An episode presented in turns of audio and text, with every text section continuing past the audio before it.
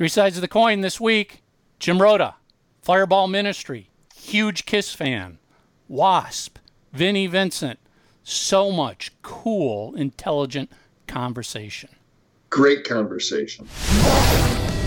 This is Three Sides of the Coin, talking all things Kiss. I want to rock and roll all night. You're listening to Three Sides of the Coin.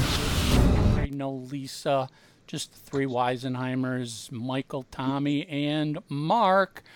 Um, before we get into this week's so immensely cool guest, Tommy, any comments you want to read? Anything you want to share? No. Thanks I was for doing your job but- once again. Well, no, because it's uh, 8:23 Mark's time. He's going to be joining Izzy. He hasn't eaten yet. He's hangry, and so I'm like, okay, I guess we're not doing anything. So once So, again, the show you revolves around Mark. Yeah. But there was a guy who said he'd give his his uh, stimulus check to Lisa just to watch her for an hour, or something like that. There's some crazy comments on this week's show. So I, I. I, I don't have the comment in front of me, but there was somebody who was like, "Did Lisa say she's 50 years old? My God, she looks like she's 30." yeah, Yeah, she'll you're, love that. You're right. She looks Yeah. incredible. She, She's beautiful. Um, all right, so uh, no housekeeping because we got to get rid of Mark. Let's get right Yep. into our guest. Uh, we have you got to stick through this one because initially you might go, "What's the connection here?" We've got Jim Rota from Fireball Ministry. He's also close to Dave Grohl. He produced um, Sonic Highways. Uh, what was the other documentary, Tommy? Um, s- Um, uh, uh, sound station. sound, sound, sound, yeah, Sound, yeah. Sound huh? City, Sound City. Sound City. Sorry, Yep, Sound City. Um, it's amazing. It, it's all about that studio. particular uh, studio that so many uh, bands and artists uh, recorded in. Yep, yep. And Jim's just a huge, I mean, serious Kiss fan here. He Oh knows my God! Right out of the box. right out of the box. Oh, and and and if that's not enough, we give you a mini Wasp podcast right in the middle of this. Jim and Mark take off and talk Wasp. It's just Yeah. a couple minutes. But, uh, look, a lot of the fans out there realize the Blackie's brilliance, and I think they'll appreciate it. And we didn't go on for too long about that, but uh, fortunately, Jim is is brilliant musically, unlike these two freaking dolts I have to see every week. And look, we got to talk a little Wasp. So And we find out what Jim thinks of Vinnie Vincent. Unfortunately. again, Um, all right, let this roll. Trust me when I say we loved this interview. It was phenomenal. Let it roll. Jim Rota, Fireball Ministry. Want to get your official Three Sides of the Coin logo and shocker tee? Now you can. We ship worldwide. Get yours online at shop.threesidesofthecoin.com.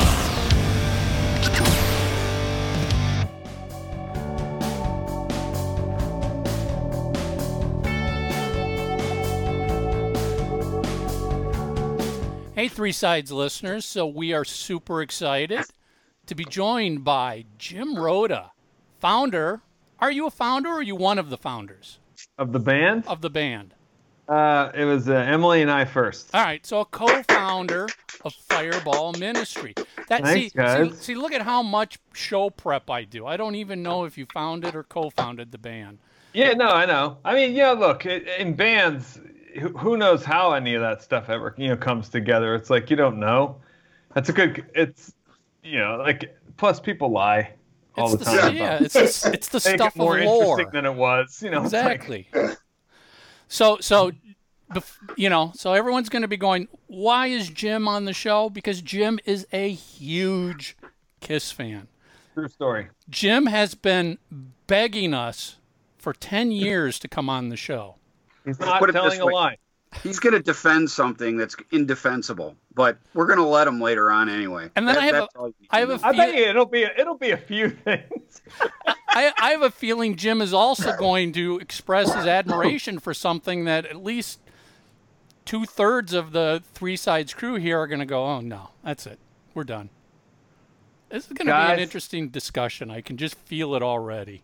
Well, my my feeling is like you know, in the world, in the world that we live in right now, where you know people people should be listening to each other more. Let's just let's no, they get- should be let's get listening to dialogue three. They should be listening to three sides more. You've got nothing right. else to do.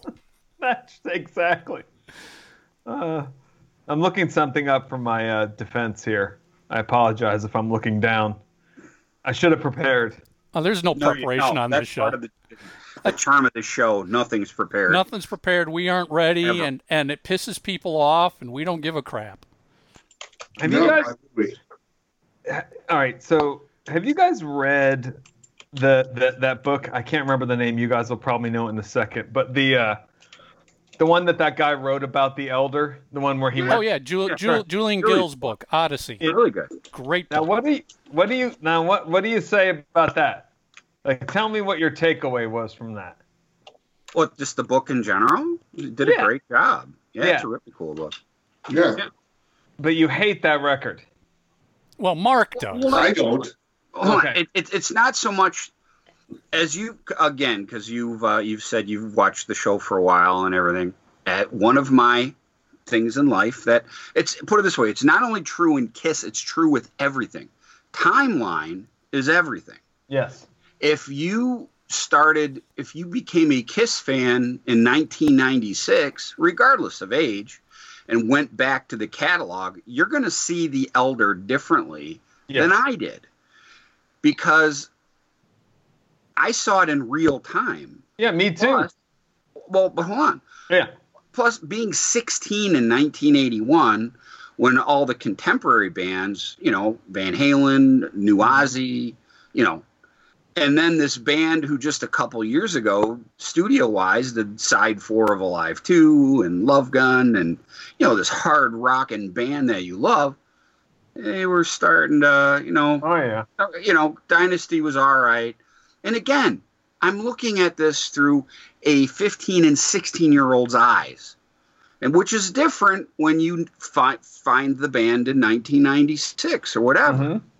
You're going to have a totally different appreciation. I've told, as a matter of fact, I even told the story I think last week on it, but when I first dropped the needle on on on on uh, on the Elder, I was like, "Cool, they're back. They're playing heavy metal, hard rock." Yeah. and by the time the end of the record was over it certainly wasn't that so i it, it was a huge disappointment because it a my the, the band's contemporaries and that's so important in timeline Mhm. the contemporaries to kiss were eating their fucking lunch is what they were doing which is why regardless of the the the, the, the and, and trust me this is one of those things i, I did want to touch on today uh, you know internet kiss stuff because when i do read and it's not that they're wrong because it's art art is subject you know Sure. but when i see people go the elders their best record or that's That's ridiculous. ultimate kiss record Mhm. i'm like you're saying that i think partially out of you're trying to outfan the next guy because if you're honest with yourself that's well no as, as their best record no. it may be your favorite. You can say that, I guess. But they didn't gain tons of fans because of the Elder. People didn't get into Kiss in general. Because you have to say that on a podcast because you know everyone wants to be the again the unique person. Of, oh no, that's no, it's not. No, they couldn't fuck it. They couldn't even tour under the goddamn album. So don't tell me that's that's their fucking peak and that's where they're their Yeah, greatest. They look the best and they sounded the best. No, they didn't. They didn't fucking know where they were. They weren't even making the same record. Correct, correct. Yeah. So again, you you want to have that niche opinion that that you're such a great fan that only you can see the brilliance in it. Yeah, I'm fucking fine with that. Go ahead, but don't try and tell the masses that Yeah. that is the best Kiss album. That's their best look. That was the ultimate Kiss experience. No, it wasn't. They couldn't fucking draw flies Don't don't for a reason. don't That's tell don't tell people who were there as it happened because that is so critical to to not just the elder but to any object in history that you want to have a discussion and a debate about is having as Mark said so eloquently having the opinion now looking back is completely different than the four of us who were there as it happened. Now, you know, my take on the elder was a bit different than Mark's. I wasn't as as disappointed as he was, but coming from from Love Gun into basically Dynasty, then into Unmasked, then into The Elder, living that period, you were like really, really tested Yes. as a fan. You your But- devotion was really tested, and and you know, and, and keep in mind, Kiss was not everywhere. It's not the era of the internet, so you couldn't just pull up the Yeah. internet and see what was going on and see this video and look at these photos. All of a sudden, Kiss was basically disappearing from everything by 1981 other than other than the pictures that was show that were showing up in Super Teen and 16 mm-hmm. but even that as a rock fan you're like yeah but he's right next to the Bee Gees and Leif Garrett and that's not really cool. I love it that there there's photos that I could see but why am I not seeing cool stuff in rock magazines Well, it the machine. It's I love that record more. More for the study of of what it looks like when four people that are supposed to be a, a, a solid unit together can't even get on the same page for one song. And it's like a great thing to look at to see how you know, I don't know, it just feels so epically misguided that there's a beauty in it. Does that make any sense? it, it, to- it totally Yeah. makes sense because it, you know I've, I've given lots of, of presentations and keynotes at marketing events and i always try and incorporate kiss into it and one of the things i always talk about is how you've got to follow your passion don't follow other people's passion. Don't let other people come in and tell you this is right this is wrong do this you'll get greater results blah blah blah. It's something that we we follow every week on this podcast. We don't care what our listeners think. We do what we love. And that's actually pretty tough. Now we're not a band but in the littlest sense we are we we experience some of that because we have listeners who are fans who try and say you can do this is what you want. This is what you need to do. This is what i love. This is what will be successful. And i tell people and i've said this in speeches it's like if you follow the advice of others you end up recording what will become your elder which Yeah. was clearly not talking about the music. Because again the music is debatable and it's you know it's a personal opinion but that was an effort. Even the band admitted back then they recorded that not for themselves. They recorded that to try and impress critics and label people and everybody else around them. And it was an utter failure to their fans who go this isn't kiss. This isn't what i Yeah. want. This isn't what i like. So you know that a study into that is really beneficial for the elder. I think you know i think every every recording artist out there let's be honest i'm sure every major band that's been around 40 to 50 years has an elder in their catalog At least one. at least one. So study uh, that. Study how how did that come about? Why did it come about? What did the re- end results look like? And how did they recover from it? But and the other piece too is when you talk to people that I would consider to be marginal Kiss fans, or people who don't like the band at all, a lot of them say, "Well, the Elders kind of the one record I thought they did pretty good on." Yeah, because I think that's interesting too. I love that. I love them because they are, you know, the original lineup of that band is quint- the quintessential di- band dynamic from the outside and also from the inside. Like there's always one member of the band who's got to be have some kind of business sense. And we all know who that is in the band. Then there's got to be one member of the band that is, you know, universally appealing. And we all know who that is. And then there's got to be a member of the band that is unquestionably cool by anyone's standards, and we know who that is. And I'm gonna let you know who my feelings are of those people because I'm saying you know who that is. And then there's you know one member of the band that kind of doesn't matter. It's fine. and we know who that is. right. See, it's like so weird, but that's like every band has to have that. Like to me, I'm always looking in every band I see, and I'm like, who's the Gene, who's the Paul, who's the Peter, and who's the Ace. yep. Yep. Every band I listen to, I could tell you, I could tell you who that is in my band. I could tell you who that is, it you know, in bands who I work with a lot or whoever you know, or I'm friends with. It's just funny. I do have to. I'm going to tell you one other elder thing, and then we have to talk about it anymore. If you guys don't want. No, wait, no. I tell you what. See, that's the one thing that people dismiss when we start talking. I find the elder just as fascinating as you do. Yeah. Yeah. I look. It's.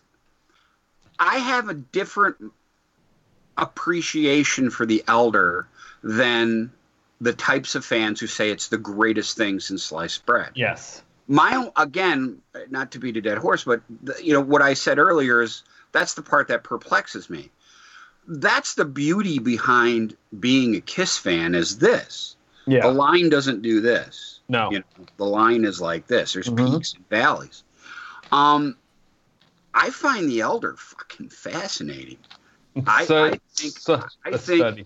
that you know especially and that's one of the cool things about being a kiss collector like demo wise and stuff they had the goods to come up with a good record right about that time Oh yeah. but but they didn't you know they they bought into to Ezrin's you know because keep in mind and, and the backstory behind the elder is incredible Yeah. but it was really Ezrin that talked them, which you guys and a lot of the fans here know. But but without Ezrin's insistence, and to follow this, and look, I love Gene, and I you know, but that story is something that a fucking ten year old would come up with. There was nothing compelling about that story at all. No, And, and like- you, yeah, you got to have somebody who knows how to write a story. Write a story. Correct, correct. I think Gene's that was so paint by numbers. It wasn't even funny. I mean, it was like a bad episode of HR Pufnstuf if you think about it. You know, instead of the boy, you have Jimmy. You know, and you have Witchy Poo instead of fucking uh, Mr. Blackwell. I mean, it's it's there's fucking nothing to it. And and to have someone like Bob Ez- Ezrin go, hey, you know, that's you're onto something there, my man. We're gonna we're gonna build this rock opera, and and that's another thing too, guys. That music on there is not that complex. Yeah. I mean, if you want to compare it to the Wall or something, no, it's not. It's there, there's not. It's not even in the same fucking category as something Mhm. like Hemispheres, you know, by Yeah. Rock. No. I'm just talking about in total scope and and and, and musical. And again, guys, it's Kiss. A Kiss to me, Kiss should be fun, loud, Yes. fun. That's what Kiss is about, and that's why they're so popular in the long run. I agree. But but the Elder is very fascinating to sit and you know go over and talk to other fans about. I mean, it's certainly more interesting than say my favorite my favorite studio record is Rock and Roll Over. Me For as much as that's my favorite studio record by Kiss, it's nowhere near as interesting as the Elder. There's not as much we can talk about and debate Yeah, about yeah, that every one. song's great. Move on. Next record. You know, not you know the the elder as a Kiss fan. Jesus Christ, you could sit for days and contemplate that thing. and, the, and it's so polarizing like even with i mean among fans it's interesting what you said about you know uh, the thing that when you were just talking about uh you know living the timeline thing i uh, we always call that time place and circumstance right that's what that's what kind of sh- shapes and defines what your opinion is you know when you're growing up it's, and i have a good friend who's a record producer successful one and you know he I don't know. He's one of those guys that, you know, he's older than me, ten years older than me, and he he'll do the same thing but call bullshit on Bon or on uh, Brian Johnson. You know, he'll do the same thing. You know, because he was there when that happened, and he was an ACDC fan when Bon Scott was the singer, and then Bon died, and they it's like the Van Halen and Sammy Hagar thing. Like there's some people that'll just be like, I can't accept this. Yeah.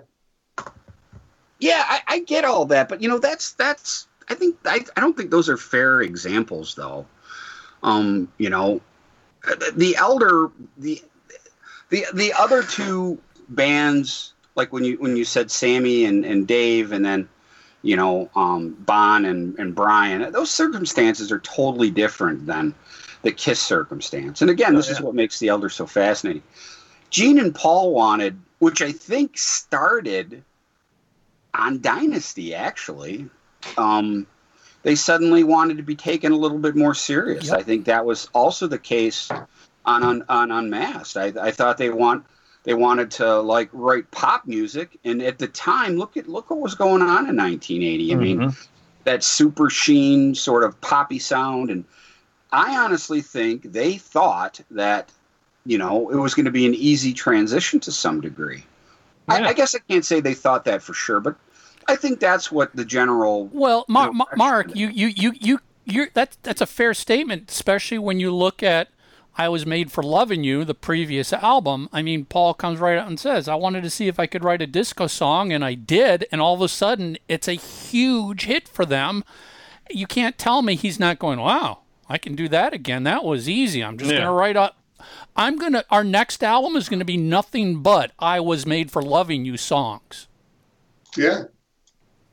and and by then again that's that goes back to what i said you know they elim- they they alienated their the fans who again compare dynasty to side four of alive 2 because they're only basically a year and a half apart It's crazy. that sounds like two different bands you Yeah. know and in some ways it was Uh, you know the mindset was certainly different you know the producer was certainly different the the culture of the music changed At times That's the guitar player was different. fans. That's another thing young fans need to understand the hard rock was on its way down Mm-hmm. around late 70s early 80s it, what matter of fact Creem did an expose on it as heavy metal dead if you remember that that cover story that Creem magazine did it was it wasn't doing what it was doing earlier and and in 1980 the floodgates opened again so the music was going a bit down and then it it, it took off again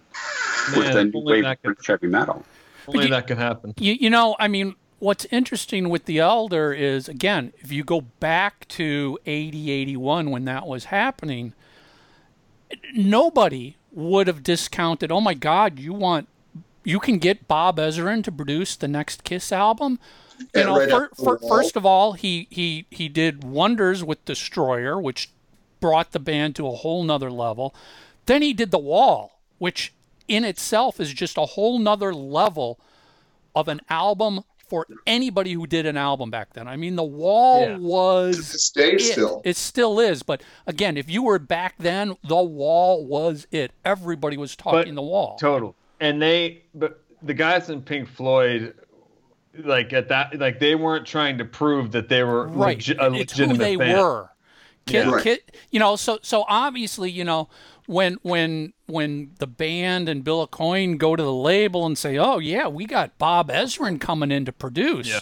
oh, and he's going to do a concept album, and early on the talk was it's going to be a hard rock album. We're getting back to our roots. Nobody's going to question that. It it's got all of the right ingredients are being put in there. Mm-hmm. But at the end of the day, they got mixed in the wrong quantities, and it tastes like a pile of shit.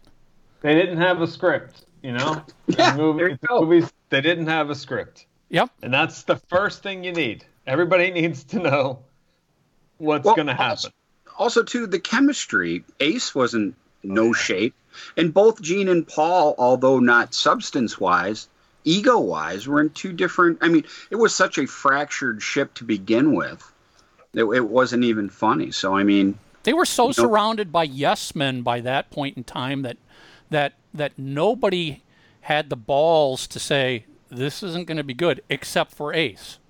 Ace is the Yeah. one that stood up and said, "This is not right. I don't want to be part of this. This isn't what Kiss is about." Everybody Well, else in the Kiss Ezrin world was kinda- saying yes. Didn't Ezrin kind of chastise him for it too at the time? I don't recall that. Ace. I don't know. I th- I just could have sworn I'd read about how he was butting heads with him constantly about that. Wouldn't surprise me. Yeah, me either. I mean, Ace, you know, although he, you know, if I had to pick a favorite, you know, Ace is probably my con- my consistent favorite since I was a kid. But I also am not crazy enough to realize that that was probably a difficult personality to be in a band with Yeah, to begin with. And then on top of it, you have, you know, the habits. And then on top of that, you have his dynamic with, you know, basically a double alpha male team. He he Of lo- he lost his ally in Peter. Yeah. So yeah, I mean Yeah. there there was so much that uh, with hindsight here we can look back and go, oh yeah, that was a contributing factor. That was wrong, bad, bad, bad, bad. But as you're sitting in it right then, a lot of people are going, wow, this can't go wrong. You've got everything. You've got Kiss, one of the biggest bands in the world. You got Bob Ezrin coming off of off of the the wall. Um, you know, yeah, we got a new drummer, but this new drummer is really a monster in, in Eric Carr. But too much internal issues and too much ego and too much yes men and you know, again, it goes back to what you first said, Jim. It's a great study. I mean, mm-hmm. even if you absolutely hate and detest Kiss, study Yes. that so you don't recreate that same problem with your own band. Oh, there's a million like you know, just in Kiss, there's a million studies. You know, as as fans, you realize like, you know, how to build hysteria. You know, from the ground up. Like where the Beatles started. You know, they hysteria happened, but I always feel like Kiss figured out how to to, to Make it. create the same hysteria, but like actually engineer it. Yep. You know, You know, just stay on that. Stay on that bit about the other, just because I do find it so fascinating. yeah, no, man. No, no, they knew going into the Elder that their star was basically about out in Yeah. in, in the United States. It was. They knew that. There's a reason they didn't tour the L or the, the Unmasked. Unmasked. That didn't happen, uh, guys. If you, if you're Kiss and you're and you're Aucoin back then, Mm-hmm. if if and I'm just throwing the song title out. If Shandi was top five, Yeah. you don't think they would have said "fuck Europe"? We're we're we're playing all We're, over. we're the touring United the States. U.S. Yep. Oh, guy, again, this does not get brought up enough. The fact that they knew their goose was cooked, and and that's why they did what they did. They already sat, and the way they were looking at it was, oh, we saturated the market. You know, I mean, all, mm-hmm. all this bullshit. Instead of, oh, our latest record barely went gold. Yeah. And we just come off a string of platinum records. We barely, barely went gold with the new one. That's the reality, not Yeah. that it's oversaturated.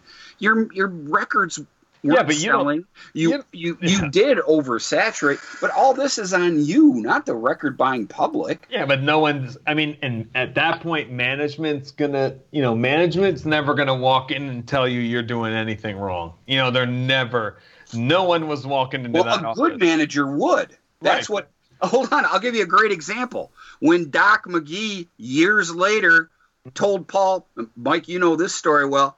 You stink. Towards the end of the original uh, farewell tour, couldn't go anymore. That's that's a manager doing his job. I agree, That's the difference.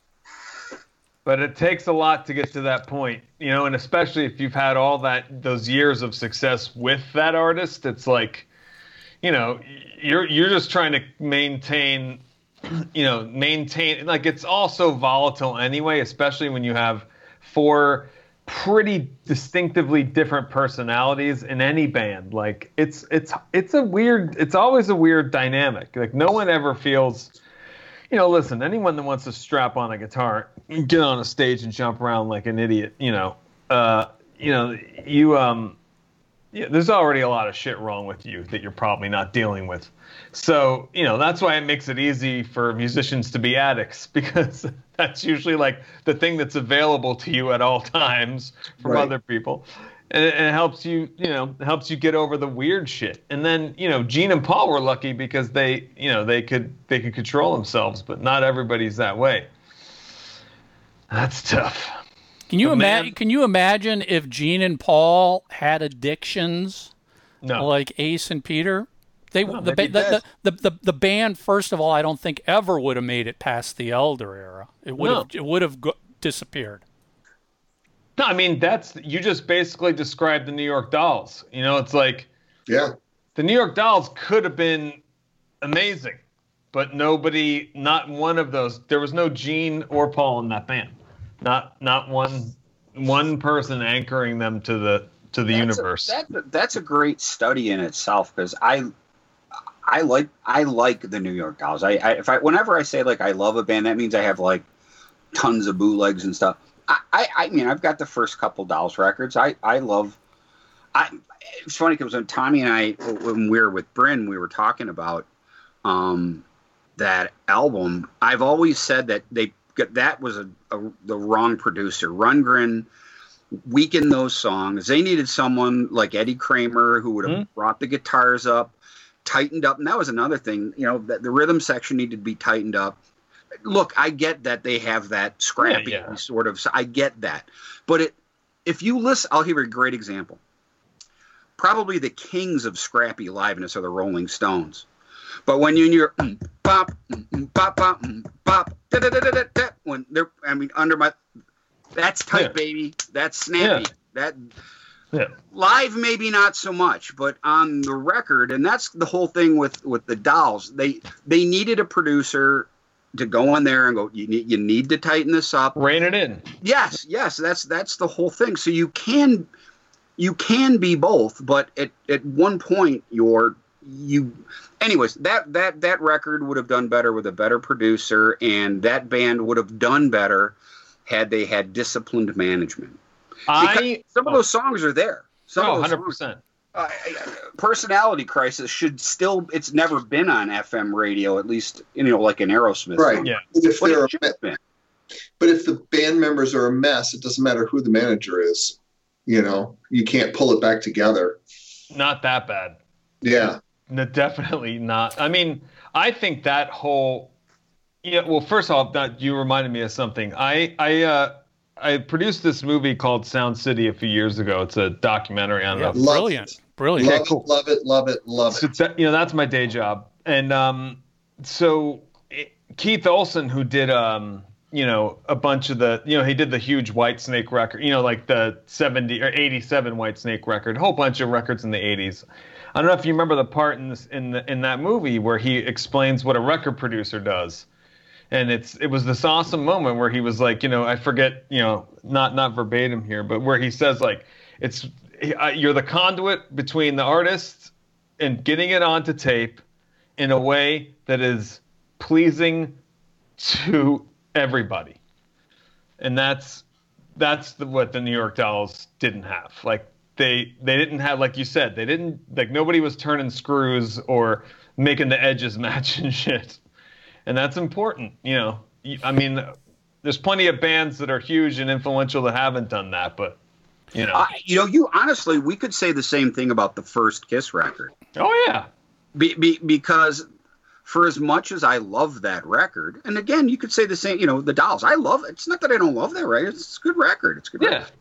But the first Kiss record isn't seen like the first Montrose record or the first Zeppelin record or the, you know, it or the first Bad Company record. It just didn't come out and boom. You know what I Mhm. mean? It, it hit you uh, not only performance wise but sound wise. You know. Yeah.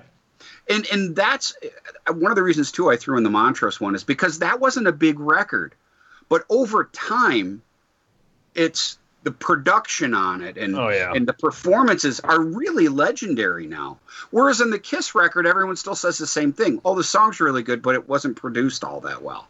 So time hasn't changed that. Yeah. Whereas again, those three records I just mentioned, both over time and in, and on immediate impact, they had they had that. They had the it factor already. Because I could make a strong argument again that Strutter should have been like walk this way or something. Yeah, at And that- least at least that- on the radio. yeah, Yeah. correct. It had the ingredients. It's a good, catchy hard rock song. What was missing? The production. It's kind of thin. And I think that's why people really gravitated to Kiss Alive. Hey, that sounds better there. Well, Exciting. it sounds better because Yeah. it's got a better producer and you know they they learned a thing or two along the way. What what do they always say about that? They're like, well, people keep saying we don't sound in concert like we do on our records. Well, they changed that, and Mhm. next thing you know, they had a platinum album on their wall. You know, Well, and I love those songs, but I got to tell you, they're so much better to me on a live Yeah, I agree. all the way around. There, there, there, there, there's definitely something to be said for a a skilled, experienced producer working with a band.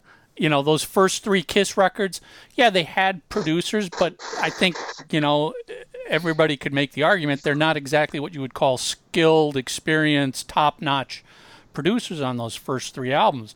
When you get to Destroyer, when you get to Rock and Roll Over, when you get to Love Gun, you can all of a sudden sonically just hear and feel just that little bit extra of difference that a producer brings to an album. You know, I, I- was just in a in a discussion last week with fans who were talking about Monster and Sonic Boom, and I was just like, those are perfect albums for me because I know Mark loves the albums. But for me, I'm like, they are an illustration of a band that needed a real producer. Paul Stanley was not a producer. He was too close to the whole thing. That's the difference between listening, in my opinion, to Revenge and listening to Monster is Bob Ezrin going, "Mm, just a little bit more, just tweak that chorus, redo this, and all of a sudden you're like, wow, that's that sounds brilliant. Revenge is the reason why you should love Vinnie Vincent. I, I get Well, it. I'm with you. well, now now we are his done. Writing skills are off the charts.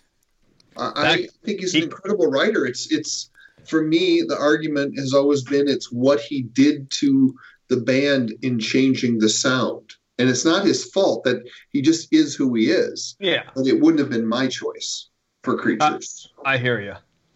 Vin- I Vin- yeah, I was just gonna, I was just gonna say, you know, we've all Tommy and I have always said, listen, Vinnie is a, an incredible songwriter. There is absolutely no denying his songwriting ability. I I can tolerate, I can I can deal with Vinnie when he was in Kiss on Creatures and Lick It Up because he was we was heavily restrained by Gene and Paul. But once those restraints were taken off and he went solo and you saw his you saw Vinnie's real personality playing whatever, Well, I was just like, yeah, holy on, hold on. crap. That's one thing. Oh, I, we got to go back. I never. I don't like his solos. I, I'm on this show saying I'm not a fan of his solo stuff. I only, if you're going to use that as an example, then I'm with you and Tommy. I I love what he brought to Kiss. I like him within the confines of Kiss. I, I'm not a fan of his solo solo work. I've never said that. I, I his songwriting. I do wish he would have played all the solos on Creatures for continuity's sake. And I'll give you a great example. To this day, Tommy Thayer is playing mostly the Vinnie Vincent inspired solo on the song Creatures of the Night. yes. The bends in the in the pre-chorus before the that's Vinnie, and Vinnie brought that to the live version. Thank you, baby. Let's just run me by. So, um, you know that it didn't sound like that naturally. I think it was it Steve Farris. I think played that on the on the record. It's not that it's a bad solo, but Vinnie's playing the way Vinnie's interpretation is way better in my Yeah, opinion. I mean, he knows how to write songs for them. Because look at Unholy. It's like Yeah. exactly. he just knows how to like he he can walk in a room with those guys and just be like, "Oh, you need a Kiss song." And You need a that's- Gene Simmons demonic song. Yeah, yes, yes. Yeah. But it's- it, It's just that's that's a pretty like, and they called him. You know, like even after he was such a pain. You know, you know, like it's self like admitted by the band, like how difficult he was. You know, they still called for They still call them again for songs. That's what's so crazy. Well, Because- hold on a second. That's that's that's true partially. Gene was letting him back in to the fold because he was in bad financial shape. Oh and wow. this could also help Gene out too. I don't think here's my point in all that. I don't think had had Vinnie's career gone well Yeah. or even self-sustaining, doesn't have to Sure. be well, self-sustaining. I don't think Gene makes that phone call in the early 90s. I just think they they do no, do the next record and move on. Right. I, I agree. But but with Vinnie reaching out, going, look, I'm not going to be a knucklehead anymore, and do you have any work for me? Because I tell you what, as a contractor, I do the same things. I call people that I, I've worked for in the past, just when times get slow, and go, hey, you have anything for me? That's just what that's just Hustle. what people do, That's and I think hustle, that's what yeah. that's what Vinnie did. He was reaching out, and Gene said, hey, you know what? Look, you are a knucklehead. We have some we had some differences, but you do have talent. You Yes. are a songwriter, and you're absolutely right. The stuff you put.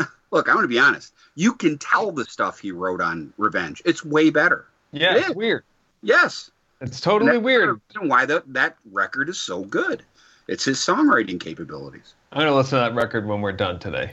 You know, it, it you know if you when you, when you bring in a combination of a great producer and a great songwriter, you know you can you can do wonderful things. I mean, let's go back to our our first interview we had with Michael James Jackson, where he said, "I'm producing Creatures, and I knew these guys, Gene and Paul, didn't have the songs. They Yeah. didn't have the songs. I was calling everybody I knew in L.A." to see if they wanted to co-write, if they had any material. And he found, I mean, listen, there's no denying the songs on Creatures are incredible. Bryan Adams. Yeah, like so many.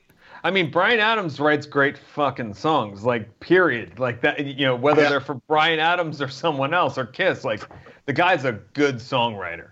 And there's a video I, I out right now that I just saw of him playing War Machine on the acoustic I saw that. guitar. I saw that backstage at one of his concerts. It was great. Is he singing it? Oh, I yeah, gotta watch. just a I little gotta bit, watch. like a you know, 45 second clip. Yeah, I think I think somewhere in it he then like he's playing. He's like, and I wrote this song and I can't remember the lyrics.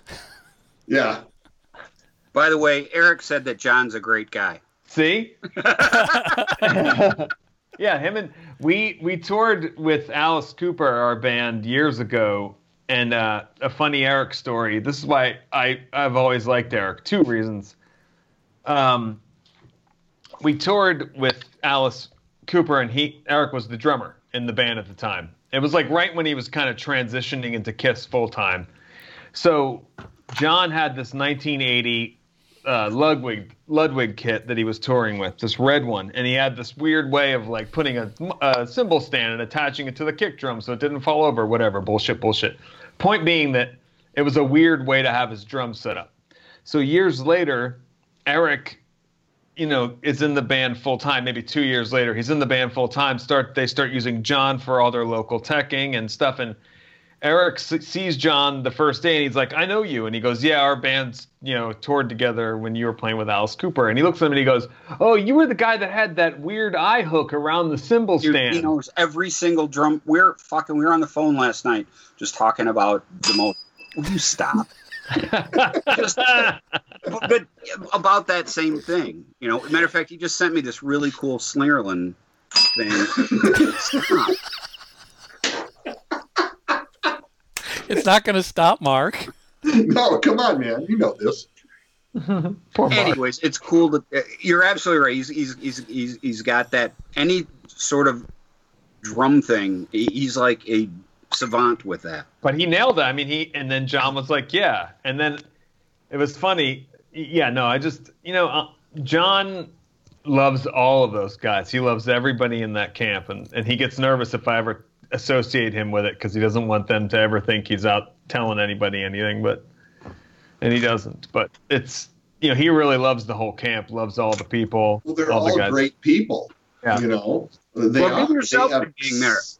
Tommy, because you, Tommy, What? you know it. Everybody's that is an incredible camp.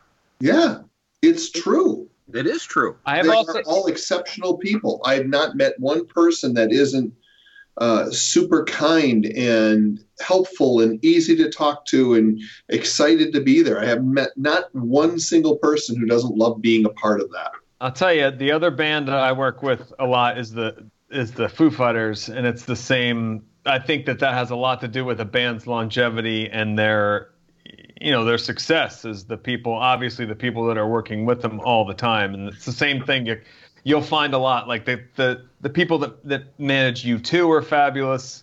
You know, the people that manage the Foo Fighters are fabulous, and the you know, obviously the Kiss like camp, the whole camp, the family like when you walk around and you see people who've worked for somebody for over 20 years, you're like, oh, okay. And it's not like you Yeah. know Disney or something. Right. It's just uh, this like small company, basically. It's rad. Yeah. Well, and Foo Fighters are amazing. What, a, Great what a talented group of people. Holy shit. Same thing, and they love Amazing. you know. And they're they Kiss love it. fans. Yep, hundred percent. I mean, when Dave. All right, so I'll, I'll give you a story fast. When we did the son, I did, I did, I worked on that or produced that show Sonic Highways with Dave too, and Yeah. we, we did the New York episode and we got to interview Paul, and you know, like that's that's a pr- that's you know, I'm gonna tell you my favorite day on the whole show ever was being able to do that, you know. hmm And um, Dave was like, "You can, you can," because Dave did all the interviews himself, and he said, "You can write any question that you want to ask Paul on the question sheet. Like, write, write." Like anything you want to know, I'm asking Paul, so Paul will probably tell me because you know basically, I'm Dave Grohl, he's Paul Stanley. Hopefully, we can ask him some questions that like, you know, he wouldn't answer for other people. So we had all these great questions, and the interview's amazing, and blah blah blah. And that, and my last question on that ship, or sorry, on that sheet was, "Who steers the ship on a stormy sea?" That was what I wanted. I wanted him to ask, and he totally pussed out. Ah, Oh, I was like, "God damn it!" You That's know that he brilliant. does not, that's Yeah. brilliant. you know, he does not look upon that record with much No. fun. No, No. I, I think he honestly thinks. I, I, I th- just getting into Paul Stanley's head a little bit. I think now, you know, in 2020, he looks back at both Kiss Meets the Phantom of the Park and The Elder, is like, God, I wish we would have did not something not not the proudest things we've ever done. Yeah, yeah. I, mean, I put it this way: he, he certainly doesn't. Uh, you know, he brings them up, but I, I, I think he'd be the first to admit that probably a learning experience, or, you know, But when you've been around that long, who doesn't have some of those? absolutely right. You know? dude, I have my own. Um, in uh, you know, in my life, not just musically. I have a few of those. Well, I, so. every everybody, if if everybody's honest, we've all made bad decisions where you're like, uh, you know, I mean, we've had shows where we're done and we we hit stop recording and the guest is gone and we look at each other and go, man, that was a train wreck. He's only saying Yeah. that because that's how he feels now. but but you know here's here's the funny thing jim you know we still we, we might look at it and go something didn't feel right it was a little off but it was still us and we still put it out there and inevitably half the fans go that was the best interview you've ever done and we're Oh. sort of like okay i'm not going to try and figure it out but we'll just keep doing what we think is right I cannot, I cannot agree with you more. And just as I have walked off a stage many times with our band and thought to myself, what a raging pile of shit we just presented to those people. And people come up to you after the show and with genuine praise, and you're like, okay, sounds good to me. Because your perspective on that moment is so different. Be- you know, because I have that with, and it seems like musicians in general have such a, uh, they can, they're consumed with these things that maybe are important to you as a musician, but when you're framing it and, and handing it to the fans, they don't see it the same way. So you could say, "Oh, I, I missed this chord, or I played this solo poorly, or whatever it was," and you weren't standing out in the audience experiencing the moment, Exactly. and that's the difference. You're right. It's like you know, most of it's the magic. It's like when I said where when, I remember I told somebody I when I went to the Hot in the Shade tour, just to keep it on topic here. I remember I went to the Hot in the Shade tour, and I got the next day I went to school, and I remember it was I was in high school. I'm pretty sure, and and I was in class, and I had to tell somebody, I was like, that was the the best musically like musically the best Kiss show I've ever seen. Yep. Yeah. I'm like I don't know what's what was going on. I don't know what the deal is. And then when you know, like I've I spent years like kind of like saying that quietly, like, well, you know, the best tour I ever saw was Hot in the Shade, because you know people are gonna be like, are you out of your mind? No, there's a lot of Kiss Oh, fans we share that. yeah, I'm- no, we we all share that. Look, I, So I, weird. I one of the I, I never forget telling the story because I I remember when Hot in the Shade came out, I hated it. I just Yeah. I thought the record was terrible, but I remember shortly thereafter, and it was the Rip magazine cover with Gene and Paul and makeup on. And I happened to be out of town working. For, I had the time I was working for my family, and I got that, and I'm like reading through it, and I'm like, "Fuck, they're doing watching you," because they were Yeah. starting to talk about the the tour, and I, and I it was shortly thereafter I was going to see them, and and I'll never forget, man, that that fucking show blew me away. And this is the great thing about, and to you younger fans, look, everyone raves about you two and stuff. It's better. It was better for concerts before YouTube because we all remember, and mm-hmm. I want you. All of a sudden, the fucking although it was the crappy logo, it was still fucking cool when that thing came up during I Want You because nobody No, you didn't know that. Nobody expected it. it- nobody expected and and again going back to the whole timeline thing going to you know i went to every tour through the 80s i went to every tour from creatures of the night up until sonic boom Yeah. and and prior to the hot in the shade tour in my opinion the tours were getting worse and worse and worse as much as I love the Crazy Nights album, the Crazy Nights tour was the absolute piece of shit tour in my mind. It was Super the short too. it was a short set list. It, every nothing is was exciting about it. Uh-uh. But so so all of a sudden the Hot in the Shade tour comes around, and I'm going to it because it's a Kiss tour. I got to go. Yeah. Like Mark, I wasn't overly excited about the album. The album was one of those going back to the talking about a producer where you're just like this just doesn't sound like a well produced album. But you're at the show. Your expect your expectations are not great because you're coming off of what you saw on the last tour.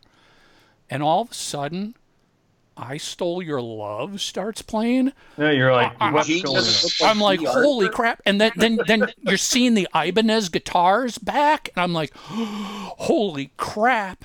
And then, like Mark said, at the end, when it, you thought you'd already seen everything cool, the logo starts rising up, and I, to this day, I remember the goosebumps and the chills I got as a Kiss fan, going, my band.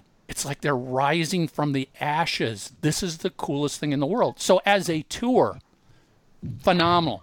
Best, Yeah. Well, best, and, and best. I, actually have a, a question with you know being that you're in a band. Do you think that most musicians, to Michael's point, are actually aware of what he was just describing and feeling?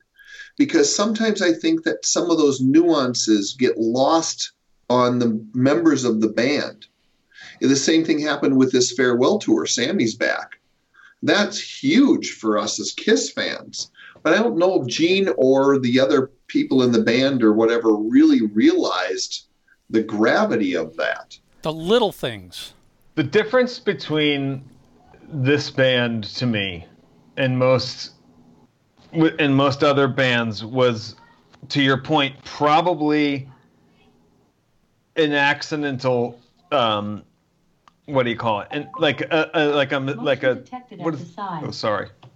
Uh what do you call it? The happy accident? Yeah. that they were superheroes, you know, by accident. Because if you put that in front of people and something that looks so larger than life, and you build personas for each member that are like basically like your guide to know what their personalities are. You know, like when you look at Joe and Steven and Joey and Tom. You know, like you know them because we're dorks and we care about the people's names and bands, but they don't.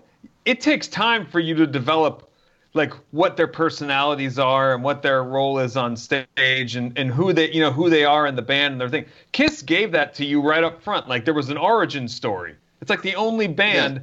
where each member has an origin story. You know, wh- you know, whether it's a complicated one or not. You know, and so it, it it's going to lend itself to imagination way more than any other musical experience. Like your imagination is going to go crazy, like we all did. You saw the album cover for Alive 2, and you saw Gene's face on that, and you were like, "This is a person." Like All that. That is the demon he's pretending to be. Like, Well, and They- it's still, it, it it feels that way to this day for me because you can be talking to one of them, and it's no different than having a conversation like we are here. And then two hours later, out they come from the dressing rooms and all of their stuff, and you're just like, still to this day, I'm just like, yeah, this is so, this is so. Eh, you know for, for for me i think what it what it gets back to you know i got into kiss 76 when i got rock and roll over um you know and and i was big into wrestling which wrestling were were normal people with these alter ego characters that that all they did was live that character because you know back in the 70s you didn't know what was going on really behind the scenes in wrestling. You didn't know everybody was just a good guy and they were playing bad. Um, Yeah. You know, and Superman comic books and everything else that were out and around during the 70s. With Kiss, they were truly real superheroes. yes, They weren't, they, you know, I'm sorry, Superman and Clark Kent are not real. They're just No. not. They're in a comic book. I know that. I know it's just imagination. But with Kiss, it was really a superhero because that's an actual person up on stage doing this. I can and- be that. and and there's a secret identity that they are keeping secret from the world. Coolest. And and and the and the media's trying to get that picture of them. And oh my God, you! I just saw a picture of Gene with a napkin over his mouth. You know, in the '70s, that was the the coolest thing in the world Ever. was just to you know see that kind of photo. dude it Yeah. was it was so powerful and good that a- another band was able to do it later and also pull it off which was the slipknot guys at the beginning you're Yeah. like Yep. we'll follow that exact same model and it's so good that it will work again it's the same thing i was Same never with Ghost. yeah exactly they Well, even to a, a smaller degree because they weren't total ar- alter egos, but you know, Motley Crue had a bit of that too. They certainly pressed that for "Shout at the Devil," something I all of us because we're although Jim we're a little bit older than you are. yeah Um, I'm doing a lot of with uh, the, some of this downtime. I'm one of my favorite things to collect are, are newspaper clippings, and I'm, Oh, cool. I'm really crazy on it. Anyways, I was just going through something that, and I totally forgot about this. This was from like the Detroit Free Press. Like they used to have this thing in where fans could write in. So I mean, it's, it's a major newspaper, but where f- people sent in this thing that the, you know basically the jig is up. We've finally figured it out that that Van Halen is Kiss without makeup. amazing You know what I mean? That kind of. eh, Again, I, I totally forgot I had that clipping, and I was like, "This You need to share that. this is 1970. You know, I, it, it's again, it's sitting over on my desk. And- I mean, and I, it's not something I can go grab readily, but I'll, you know, because even on the three sides page, I've been putting some stuff up. Um, yeah, I, you know, I, I should have taken a picture of that one. Uh, matter of fact, I, I know Michael and Tommy probably saw it. I, I don't know if you have. Back in 1996, uh, MTV censored Yeah. the I shouted out loud. I told again going through all this stuff. I forgot about that, and I'm like, you got to be kidding! I mean, especially what in a few, literally a couple of years difference. The you know, especially with the hip hop videos and the AKs and the drug use and and I'm like, "Gee- geez, oh man, you guys censored a, basically a you know a guy in a clown costume breathing fire Who's been doing it for Ever. 30 years? Yeah. Well, I mean, literally, what's the difference between that? Seriously, you want to talk about MTV how many times did you see like in, in Motley Crue videos or something, someone blowing fire or something? Yeah. That happened all. I just thought it was weird. You know what I mean? But it was an actual. That was an actual news story. the cool thing about Kiss is that they've always been. I mean, and I'm sure they wouldn't agree with this statement, but they've always been underestimated, and I think that's also part of the part of the whole thing of why they have such you know fans that are so into them. It's like most of Yeah. you know, like I was very underestimated as, as a youth, and you know, it's kind of like that thing and what you said before. You know, keep the keep the opinions out of your space. You know, anybody who's telling you that you're a crazy person for thinking that you could do something, they're you know, I forget what you said before when we started. No, I, I um, yeah, I, I I get what you're saying. Yeah, you know, I, I I would actually say though, I think Gene and Paul will admit they've always been underestimated. They've always been the Yeah. underdogs. They've always Yeah. they've always never been they've never been this leads up to why the elder happened. They've never been given the dues for being songwriters that's- and yeah. musicians. They've always heard it's just bombs, pyro and makeup. Well, no, it's not. And they proved that during the 80s when the makeup came off and they sold 10 million albums in that decade alone with no makeup on. Um, but as fans, yeah, we've we've lived that. I mean, we've we've talked about that so many times, especially, you know, I was in I remember 1979 and I'm in high school. And you know, my my fun little story was I finally had gotten around to getting some cash to join the Kiss Army, and I sent it in. Well, that was when they because Kiss was bottoming out by '79. Right. Uh, they closed the Kiss Army. It was closed. It was no longer sent you a operating. They sent me back a nice letter that said, "We're sorry, we're closed." Blah blah blah. But here's a couple couple things for you to say we're sorry. And they sent me like a, a Love Gun iron-on transfer and a Dynasty Tour T-shirt. Huh. And I remember high school going, you know, I want to wear my Kiss shirt to school and literally having to stop and go, am I prepared for the shit I'm going to take walking into high school in 1979 with a Kiss Dynasty t-shirt? So and I'm weird. like, and I'm like, fuck it, I love this band. It is my band. I'm wearing it. And but sure enough, you know, walking down the hall, going to lunch, Kiss sucks. Kiss can't play Led Zeppelin all the time. I mean, we were all exposed to that at some level, no matter when you got into Kiss.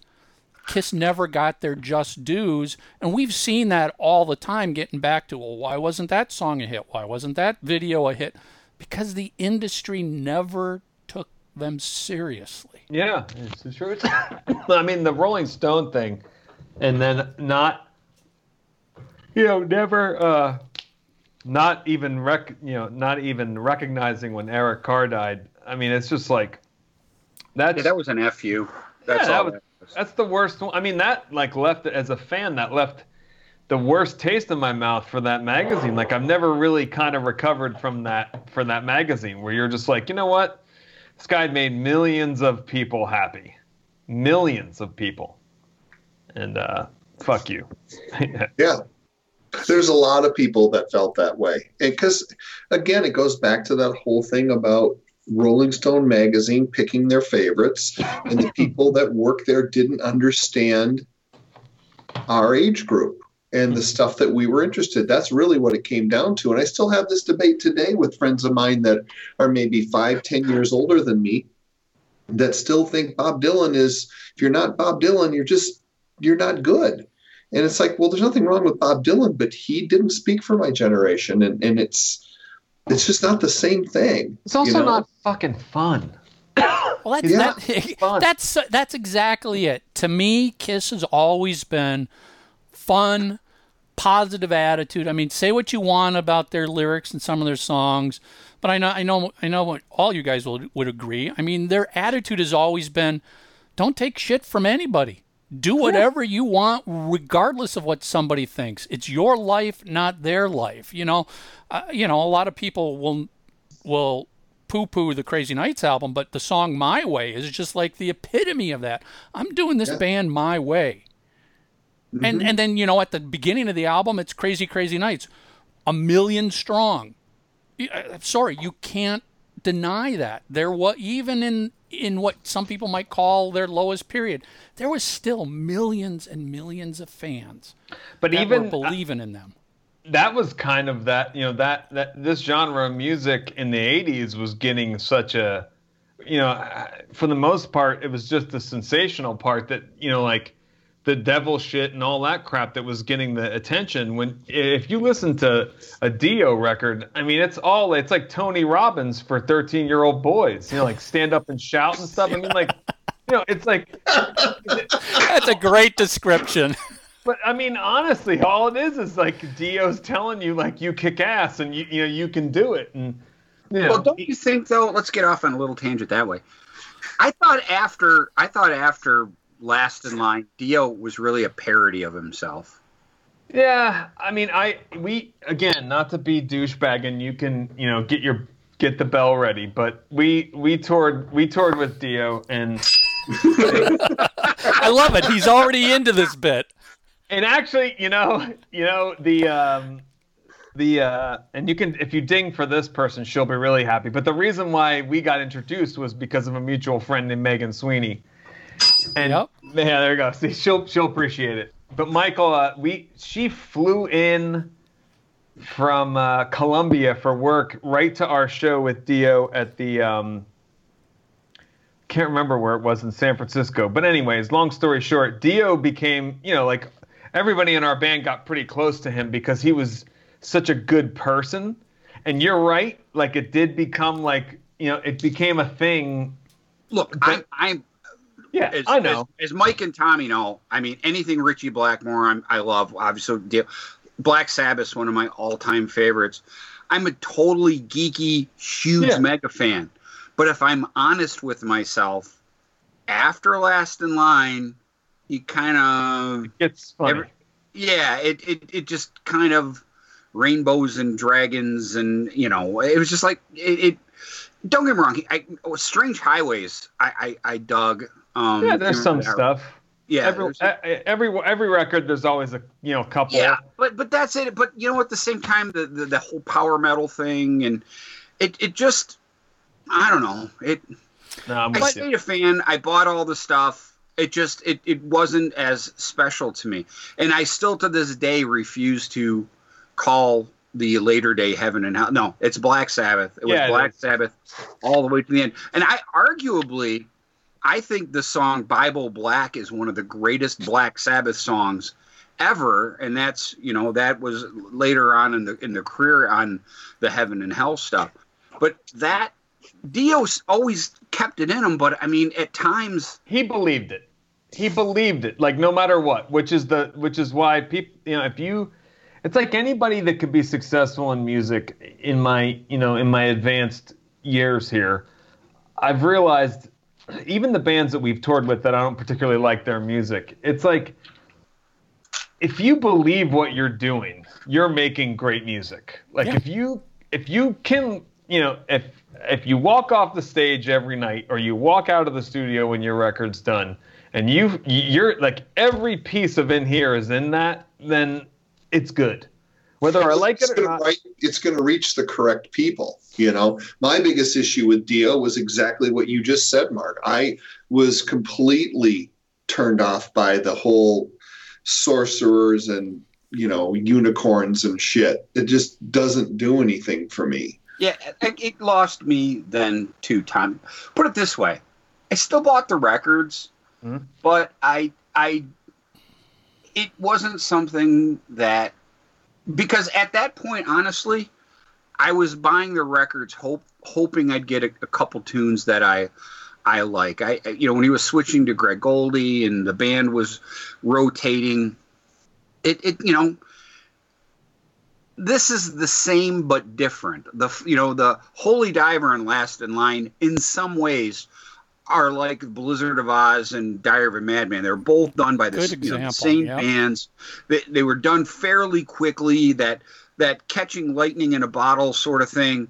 And then you know the rest of it wasn't as good. And Yeah. and Although Ozzy was fortunate to have Bob Daisley with him for a good chunk of his career, who, as you guys I would hope know, Ozzy don't write. That most of that stuff was Bob and Randy Rhoads, and then Oh, yeah. Bob and Jakey Lee. Uh, Ozzy's not a songwriter. You, I mean, I'm sure you've read the the Bob book, right? The Daisley book. Oh yeah, yeah. For fact's sake, fantastic. eh? yeah, Fantastic. that's that's a good one. You, you know, you know, I, tell you what, that's one I highly recommend. I, I, I would love to add to listen. I'm a uh, there's no denying. it, I'm a big fan of 80s rock, 80s metal, but to to what you're talking about with Dio, almost everything by the end of the 80s was turned into a parody. The 80s started out. I mean, look at Motley Crue, "Shout at the Devil." There's nothing more real, honest than that. Eh, But you look at where all these bands ended up by the end of the 80s. They, They were were all listening to someone else. they were all parodies. They were listening to, they were trying to be better than Bon Jovi, Def Leppard, mm-hmm. Motley Crue, whoever. And then, and then I think the '80s is when you really had record label influence step in big time, because all of a sudden there was so much money to be made, and right or wrong, there were some clear formulas that were established, especially Yes. for hard rock bands, that the labels were like, you're following this formula or I'm not giving you a record deal. That formula consists of you got to have your hair this way, you got to have these kind of clothes, you got to write these kind of songs and these kind of lyrics. Oh, you don't want to do that? Well, we're not giving you the budget for the next album then. So it's sort of like we got you by the balls and mm-hmm. these bands start churning Well, you- out what's not they didn't churn out a pure elder, but they are moving in that direction where they're no longer doing what they want. They're doing what everybody else wants them Yeah. to do. Ratt is Ratt is one of the biggest, uh, ver, ver, you know, examples in my opinion of what you're saying. Because, I mean, that band wrote hit songs, and just bad decision after bad decision after bad decision. I mean, whether you like the band or not, they Yeah. wrote songs that were hits on the Oh, radio. I- awesome Yeah. Yeah, and they, you know, it's like to me, I always get super bummed because you're just like they should have been a thing. Like they should have been a bigger band, and they should. But that legacy, you know, hanging on to that legacy after, like you just said, you've made these weird decisions that like. And it's funny because you saw the same thing happen to '90s bands. I mean, a lot of the '90s bands, you know, started off strong, and then it was just kind of like, You, you Yeah. know a band though that I I thought musically and and as as both Tommy and and, my, and Michael know, I I generally don't like hair metal and but some bands yeah. I think defy that cat. I think Tom Kiefer's fantastic. I was just gonna tell you, Cinderella. yeah, Yep. Cinderella's a great Amazing. example of that. Um, but Faster Pussycat, that second record's. Fin- I mean, that's a. I always say the second, uh, uh, the second Faster Pussycat album is the greatest Aerosmith album that Aerosmith didn't perform on. I because those Totally songs agree. where you know where there's a whip there's a way and the, that's fucking classic aerosmith. That band had so much groove and swing that and then um what's the one with uh uh what was the whipped was the one after that? I like that one too. train to nowhere last or whatever. Motherfucker that album's dynamite Mhm. and and again though too it, it got it got lost because that band faster pussycat was just fucking awesome But and I gotta admit, I that- remember when I first saw a picture of them, I thought they were gonna suck. But I'm one of those guys that would just still go to the record store and buy it, just Yeah, because see. I had enough friends that said, "You should check this out." And now that's one of those bands that I, I love. I have the entire catalog, bootlegs. I mean, I, I love Faster Pussy. Same with Ratt. I, I really did Ratt. I remember when I first turned and round, and I'm still not a big fan of that song. It doesn't Yeah. suck. Not a big fan, but man, that catalog's fantastic. But do you think do you think though that some of these bands we're talking about, uh, specifically Faster Pussycat, timing wise, a little of their thunder was taken away from them by the insane amount of popularity that Guns N' Roses grabbed? yeah, for to, sure. to a degree, but I also think though, and this is another example of of style over substance because the substance was so good. The first Wasp record. Oh, don't even don't. That's my favorite '80s band of all time, dude. Uh, the vocal, hold on, the vocal melodies, the layering of the vocal. Uh, that record is just a phenomenal album. Tommy, let's sit But- back. Welcome to the Wasp podcast, people. Yeah, go ahead, guys. Let her, our fans but- are gonna lo- our fans are gonna love this. So you guys go and have a wasp. No, but Jim knows what I'm talking about, especially being a fellow musician. Those songs are Insane. dynamite. insane. I mean, Nikki uh, here hit the bell, but Nikki Sixx told me once because I ask him all the time questions, uh, you, you know, about shit that he hasn't probably thought about and fucking, you know, and probably forgot about due to what he's done to his brain. But um, I ask him about Blackie all the time, and he said he's he he will you know he will he'll admit like that guy is just you know there's a massive amount of talent that will never have been appreciated because he was such a great songwriter and such a visionary guy when it came to like he's like everybody in this town I'm in LA was looking at what he was doing. Like everybody looked at him and was like, "What is Blackie doing? That's what we should be doing." And Nikki said, the story he told me was, you know, like I'd be getting a blowjob from a girl and get and punching a guy in the face on the street, and Blackie would come around the corner and see me, and he'd go, "What are you doing?" Like you're a talented guy. Like what? He, like he was totally the guy that, like basically told Nikki, like you just got if you want to make this a, a thing, you got to be a you know one of you has to be an adult. Like you have to have an adult in the room because you know, A, you're going to be massively taken advantage of, and B, you probably will kill yourself. I mean, you know, and, and history took its course. But Blackie is just one of those dudes where I, you know, I, I don't know, just never gets the credit. I mean, dude, if they, uh, I and and they're another one in the catalog. I'll find something on every record that I think is amazing. You know, like even, I mean, even the last, even the last record I thought was great the last one that, that he just put out. But they'll never come back. You know, they'll never come to the states. He just won't do it.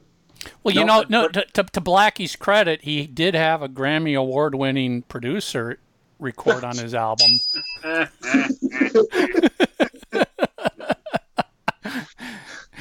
Inside joke to Bob.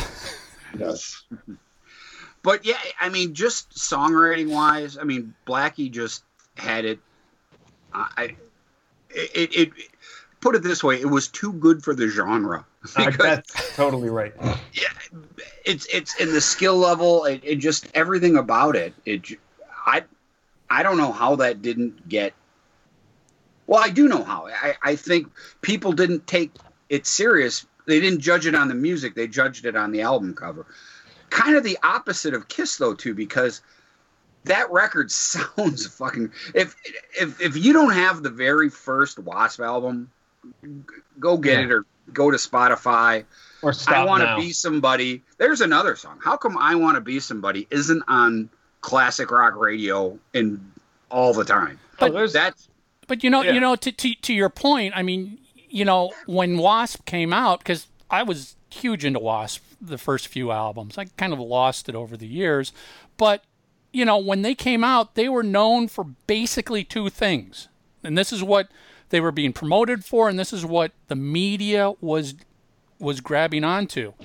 Animal fuck like a beast yeah. and strapping women on stage and, you know throwing raw meat around it's like to, to mark's point you're not getting noticed for your songwriting because you're so extreme in a couple of these things right out of the box to shock people that, that's what I mean. It, it that got more attention than the music did, and by it, all things being equal, the music was good enough that you didn't need it. No, I agree. It could have been a it could have been a whole different career for all those guys. I, I still I another I don't know how Love Machine didn't take off as a single. I mean, so I was going to say that too, but just before, that's a great song. So why why won't they tour the states? I don't know anything about them. the So same Well- reason that, that that Twisted Sister wouldn't now anyway. Yeah. Well, go work for three weeks in Europe playing festivals Why do you need to come over here and play fucking clubs for half the money? Yeah, or Russia. You know, like just do a couple like Ukraine festivals, like you said. It's like easy, easy. You know, I always say only in America is everybody too cool. Only, only in the states are fans too cool to like their the music that they want to that they like. If that makes any sense. Yeah, but I guess I was surprised that not even in the Midwest that they wouldn't have enough following where they could. Uh, But but, Get but the, the, the, the, the problem just is promoters in general in the U.S. Mm-hmm. aren't going to pay bands the money they need to be able to go on the road in the U.S. Which remember, you know, you can you can tour Europe in two weeks. Yeah, You, yeah. you know, you don't tour the U.S. in two weeks, But um, is- and and, and not LA? lose not lose their their shirt touring the U.S. I mean, that's just what it comes down to. Yeah, like for our band, I mean, like we can go to, you know, we could go do four festivals, and you know, like genre festivals, you know, Yeah. like stoner rock stuff and desert rock stuff, and we could do four of those in Europe in four different countries, and make as much as we'll do on like a Southern States run here, you know. So it's like again, like why not just go do it easy with fans that actually are like super amped to see you there.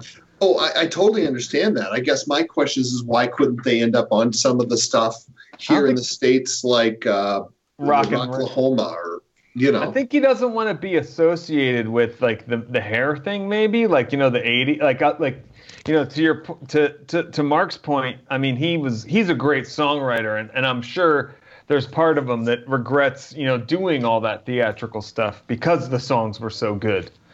So who knows? I mean, I would go. I saw them last time I saw them. We actually opened for them at the House of Blues here in LA, and uh, it was like it was right before Chris Holmes left the last time.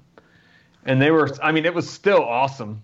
Like, it was, you're still like, yeah, there's all the songs. But but you know, I mean, even now, to some extent, aren't they being sort of a parody? Because I remember when I saw a picture recently of Blackie and his goddamn half motorcycle Oh, yeah, microphone. that. You know, and I'm just like, what is this? What that that's it's a, it's a joke. Just sing into a microphone. I don't need you hiding behind this huge stage prop on the front of the stage. That in itself is a bit of a parody. Well, you become so detached, you know, like from what's, you know, like you, you have to, you have to stay current, you know, and you have to stay relevant. And that's the hardest part for all, anybody that makes this stuff, you know, like Grohl is a great example of how to do that, you know, how to like maneuver through, you know, the decades and be relevant, you know, with each group of people. Cause your fans grow with you, right? Age wise. Yep. So it's like just keep that in mind, and you'll probably do well. Blackie doesn't really understand that. Like if he wants to get a younger audience, you can't. Like all the shtick is is kind of like everybody thinks you're being ironic when you're doing the shtick, even if your shtick is you know to They- you is the- legitimate. In in 2020, the shtick is what people laugh at about the 80s. Yes, and that's so don't don't put throw it in their face. You know, like I mean, Kiss. The like again, since Kiss is such an institution at this point, like they get this, they get a pass. But to your point about the story with the with the dynasty shirt and in school, there was definitely a time where all of us weren't getting a pass for loving that band. Well, listen, I mean, there, there were, you know, you I, people would get that reaction in the '80s. Nobody would take Kiss seriously. Mm-hmm. It's just like, oh, okay, great, it's a Kiss concert. They're not musicians, but but but to Kiss's point, that's what they've always come out from the very beginning to be about. They stood their ground when when right at the right out of the box, Casablanca and Warner Brothers were like, "We want you to drop the makeup," and they're like, "Uh-uh, we're not dropping the makeup." Yeah. You know, they stood their ground through all of the shit, but they are, you know, they are known for the huge production. So that shtick, in the case of Kiss, is Kiss's shtick. That's what Kiss Yeah. is known for. Yeah. You know, when you when when you see some of these '80s bands still trying to tour, you're sort of like, oh, you know, that '80s sh- that 80s shtick doesn't work anymore. Be the musician you are, be the songwriter you are, be the great vocalist, the great guitar player. Don't worry about trying to recreate what you were like on the stage 40 years ago. Yes, I, I, I, it's, you know, I think there's really only ever been top to bottom, soup to nuts, one conceptually perfect band, and I think it was by accident, and it's the Ramones. You know, like they all had the same outfit. They had very similar hairdos, obviously the names, and it was easy shit that was always going to be timeless, like jeans and leather jackets and t-shirts. Like conceptually, that works through every generation. It's like I would add Cheap Trick to that too, that's true. because they're just they could be the perfect rock band. They really Yeah, you could. can. It doesn't matter what era you're in. They're they're they fit in fine. Yeah. So So, so, so, Jim, just to give all of us a little bit of, of your Kiss background, when did you first discover Kiss, and how did it happen? Um, I grew up in New Jersey, and there was a house. You know, at, at this time you could walk to school. You know, you would be like seven years old and you would walk to school because that's going to happen now, right? um, in New Jersey. So I would walk past this kid in my class's house. His name was Jerry Maglione, and his older brothers were the older brothers that, you know, like me and the other kids that were my age in the neighborhood all saw those guys and were like, someday, though, someday we'll be those guys. And I was at their at his house, a sleepover in the basement, and he had um, he had that originals box set, like the three records Right. and the originals, and that was the first time I heard it. And then I remember the the vibe. I remember the the feeling from, and this was uh, 1977, maybe 70, yeah, around there. And I just remember I never was into Superman or or like you know Marvel superheroes and shit. And I just remember seeing that and thinking to myself like they're people, but they're not, you know, like the conversation we had before. That was the thing that drew me in. Like, I can be that. I can, this is something I can actually do because they're real people. And that was what was always the appeal to me. And again, it's like when you grow up listening to them and, and you know, being a, a lunatic and learning everything you can about them, you know, the beauty of it is, you know, fuck you, I won't do what you tell me, right? Like the original version of that is those guys. Like, no, we you know we got this. We're gonna put clown makeup on and a bunch of leather outfits, and we're gonna play you know classic rock you know, rock and roll music, and it's gonna work fine. On paper, that doesn't ever get a check written for it ever. Like in a pitch room, if you tell somebody that, they're like, this isn't gonna happen. But those guys believed it. That's the coolest part of that band. You know, it's like it's kind of like Howard Stern when you hear him talk about like his life and how everybody was always telling him how wrong he was and how you know what the thing that he knew in his heart would be the thing that made him you know a thing everybody denied and then he just kept you kept forging on all the bands that we love are bands that's going to be the story everyone has told everyone in every band that's successful that they sucked and that what they were doing was irrelevant and nonsensical i promise every single person in every band has that story Yeah, it, it all comes down to what how do you how do you react when you're told that? Do you Yeah. do you throw the towel in? Do you change yourself or do you stick to what you believe in and remain honest and go, "Well, fuck you. I'm this is the music I love.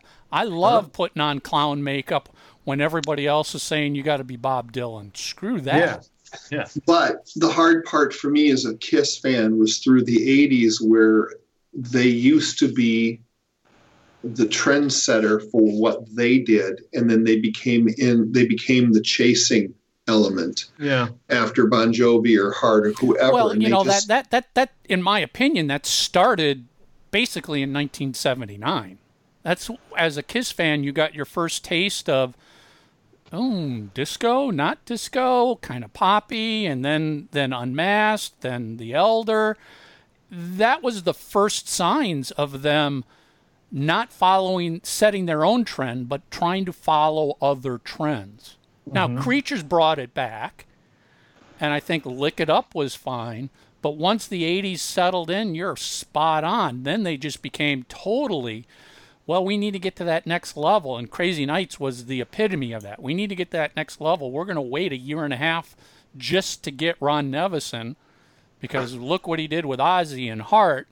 And we'll be bigger than Bon Jovi and Def Leppard.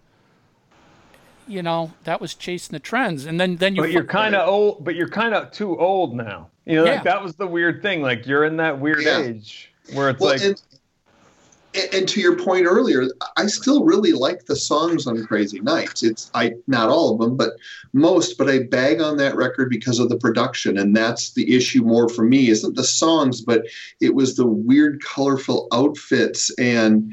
And the whole time I remember having conversations with other Kiss fans going, why can't they just come out dressed in black leather? And then when they finally did it in Revenge, I'm like, this is this is our band. Well, you know, You know- go back to a, a what if. What if in 1979, wait, you know, another six months till it's almost, you know, because that album was released in what, May of 79.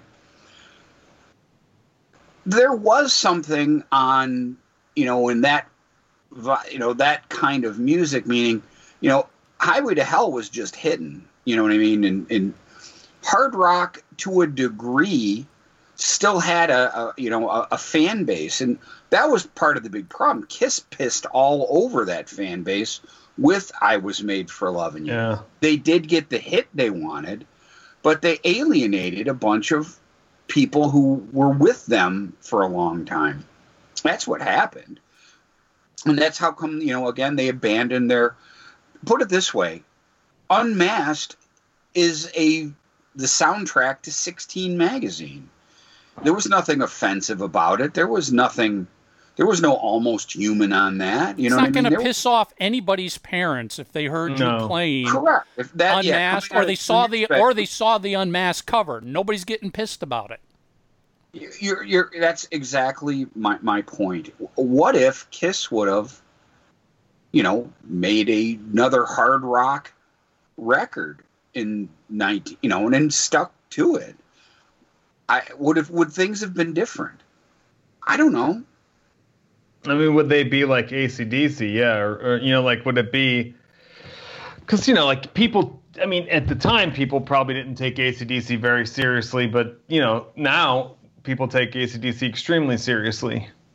So Yeah, but go back in time. Had they, of course, these are the misses they would have. These are the things they would have had to avoided in order to stand the ACDC trajectory. They could. They, they had. To, they would have had to avoid the movie. They would have had to avoid the solo records.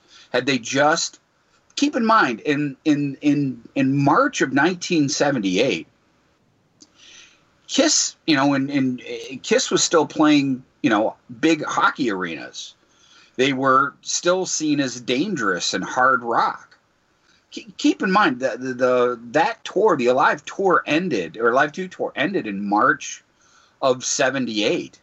You know, the Dynasty tour started in June of '79, so it's just barely a year later. And in many, many ways, they were a different band. Yeah. But also, too, here's the thing that's different for me with ACDC. You may like one record over another, and there's a few you don't care for, and there's a few you love. But at least from an outsider's perspective, as a casual fan, they have been consistent since day one. It's like, oh, you love this song? Well, here's another one that sounds just like it. And it's been that way since the beginning. So the fans of ACDC, when they buy that new record, they know exactly what's inside that package. it's like Motorhead.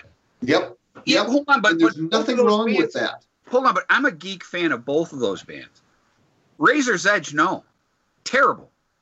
Same thing with uh, what's the um, is it Ball what's the one Breaker? Stand on it? Oh, no, no, Fly on the wall. no, no, no, that, no, that record too. But I'm, I'm now I'm jumping ship over to Motorhead. What's the one with Stand on it? Oh, um, Uh, and is it Bastards? yeah, that's the one that starts with Burner. Mhm. You know, the Burner's great. What's the, what's the one? Because it, God, it's I think it's got stand. Although I like the song Stand, it's the one that's got like s- slash guests on it. It's fucking terrible. Oh, that's like later, like Snake Bite Love or one No, of no, those. no, no. This is before that. This is before. Really? that. Anyways, make a long story short, both Motorhead and ACDC have blips, more so ACDC, have some major blips on the radar. But do they Um, have that? Do they literally have something as blippy as the Elder? No. No, but see, theirs worked because Razor's Edge was huge. Mm-hmm. But, Yeah, Mon- but but, but as somebody who's an ACDC geek, I can't stand Money Talks. No. I fucking hate that song. Un- understood, but here's the thing: to a casual fan like me, Money Talks, hearing that on the radio sounds exactly like "You Shook Me All Night Long." To me, there's no difference. So you may have, as a hardcore ACDC fan, not cared for that record, but the general record-buying public who listened to FM radio. ACDC was as consistent as could be all the way through. That's the difference because they had the FM support. Whereas Kiss, because they kind they had the makeup, they had the image, they were already kind of pigeonholed into a certain thing. Now you're going to have even a harder time getting your new fans involved when there's no support anywhere and you've got the hardcore fans just bailing on you. At least from my perspective, even people I knew back in the day would bitch about one ACDC record or another, but it didn't seem to bother them because they had so many others that were just fantastic to them.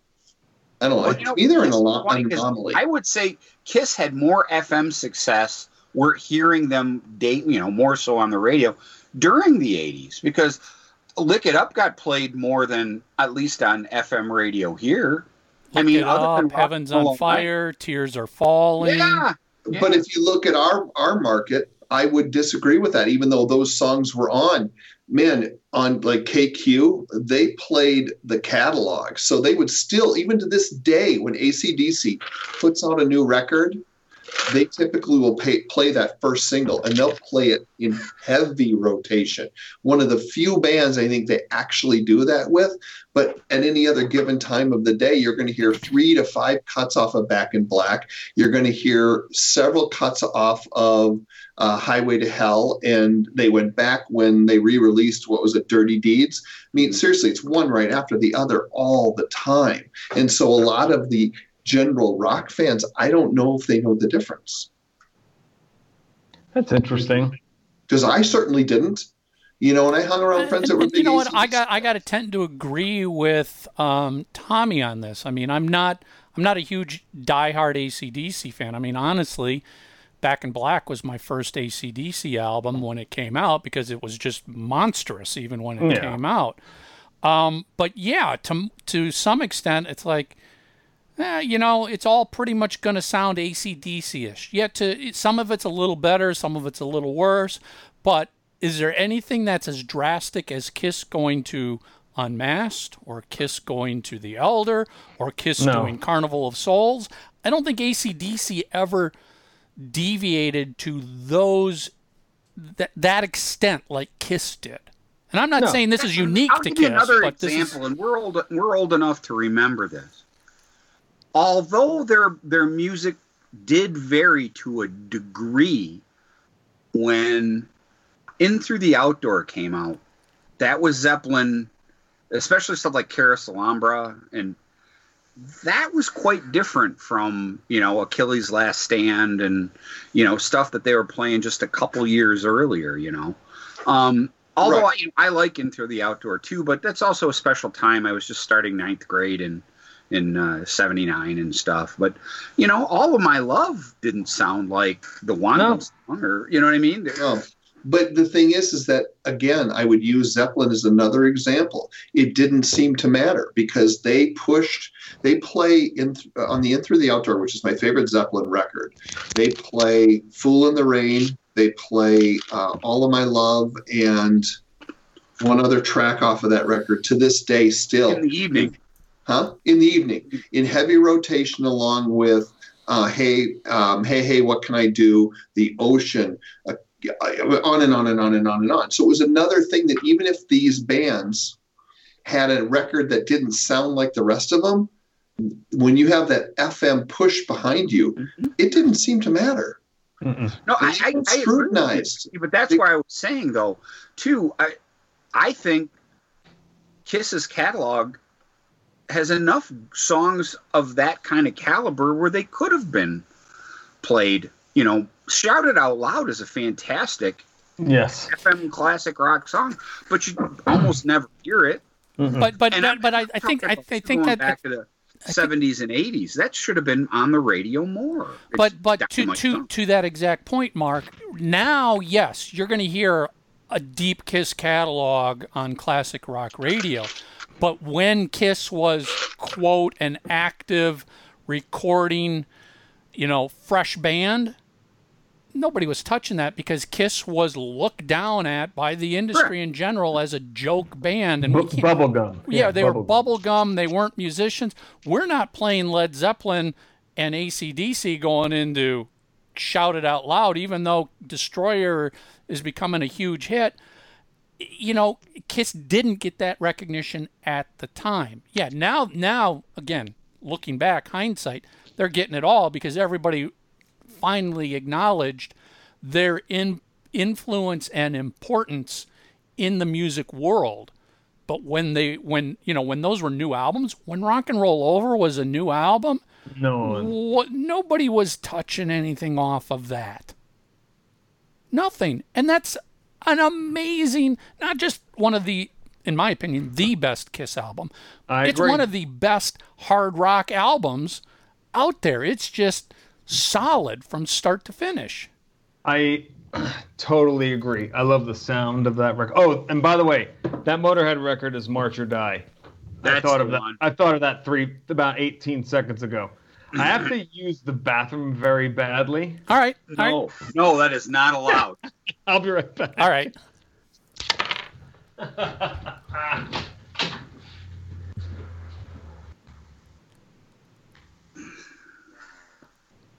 Good discussion. This is this is a good one. yeah.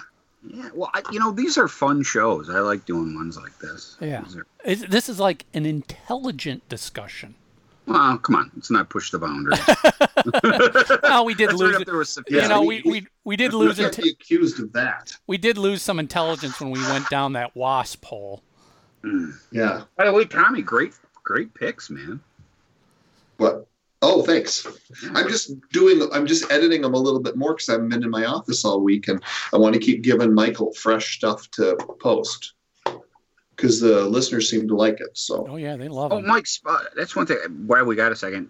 When when do you want to start doing stuff with my band? Like, Um, I'm I'm finishing up tonight um, all of the settings to take it not live live, but get it submitted, um, and then I will hit you up with like when I want to do a press release on this, when we want to do the video release on this. So I'll get you all that sort of stuff in the next 24 hours. Yeah, because like I haven't even showed anybody the record cover yet. I mean, you two guys, but I mean, I didn't. I, I don't know anything about promoting. This is all new to me, so I don't know anything about it. I mean, we're, Other we're, than, you know, years ago we just put out a record and we'd go play local shows and give them away and sell whatever. I mean, but this is totally different. Yeah, no, no, you know, we're we're we're we're good from a time wise standpoint in that um, you know, what did we set? May 29th as the release Yeah, date. which is my birthday. Yeah, so, you know, Mark's birthday present is his album coming out. But, you know, part of this I want to is show you guys something. I, I want to make sure we work into all of the three side stuff, you know, mentioning the album, pushing the album, and all that sort of stuff. Mhm. Yeah, because pre-sale goes on on the thirtieth. You said 30th of April, I think, is when we set that. So if somebody orders it in pre-sale, will it be shipped and sent to them the day of no the release? No, there's no, there's no physical goods, Tommy. It's just going to be a digital release. So if you pre-order the album on the 30th, you're going to get a couple of the singles immediately, but on May 29th, the entire album just shows up in your iTunes. What did I miss? Of iTunes. Oh, Ma- Mark Mark's got a band called Left for Dead that's Oh, um, rad. releasing an album. So, and I'm helping him set that up for distribution and release and promotion and and all of that. Is this a band you've been in for a while? Yeah, yeah, a long time. We've released a bunch of records, except that we just sell them at local shows. Well, I don't know what things are like on out where you are. Fuck. I matter of fact, it was funny because on on our last, we haven't released a record in ten years.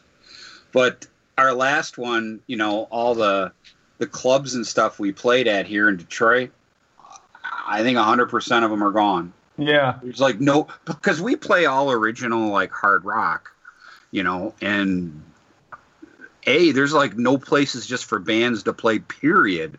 Let alone somebody that wants to come in there and play their own music. Is I mean, I'm exaggerating to a bit, but there's only like one or two places, and you know I have to book the show, whereas I, you know, I got to get a band to come in before us, and you know, just uh, it's just weird now. You is know? Harpo's still open?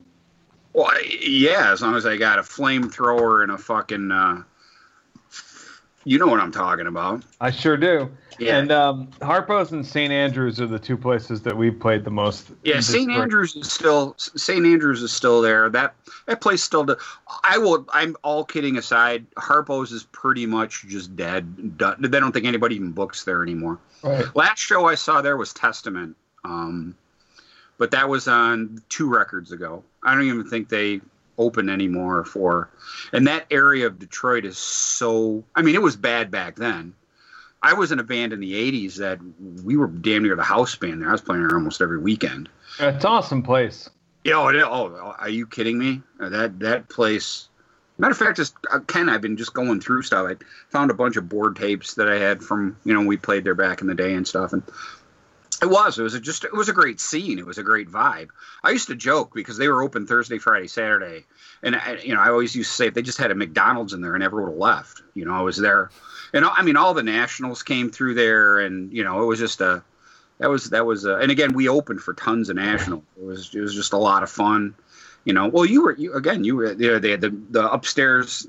You know, uh, the upstairs backstage was cool, and that was when you were headline. It was fun because Mhm. you got the cool room, and then there was the shitty one down in the in the bottom, and yeah. So yeah, it was a great. I mean, it was a great time back then. Um, I love Detroit.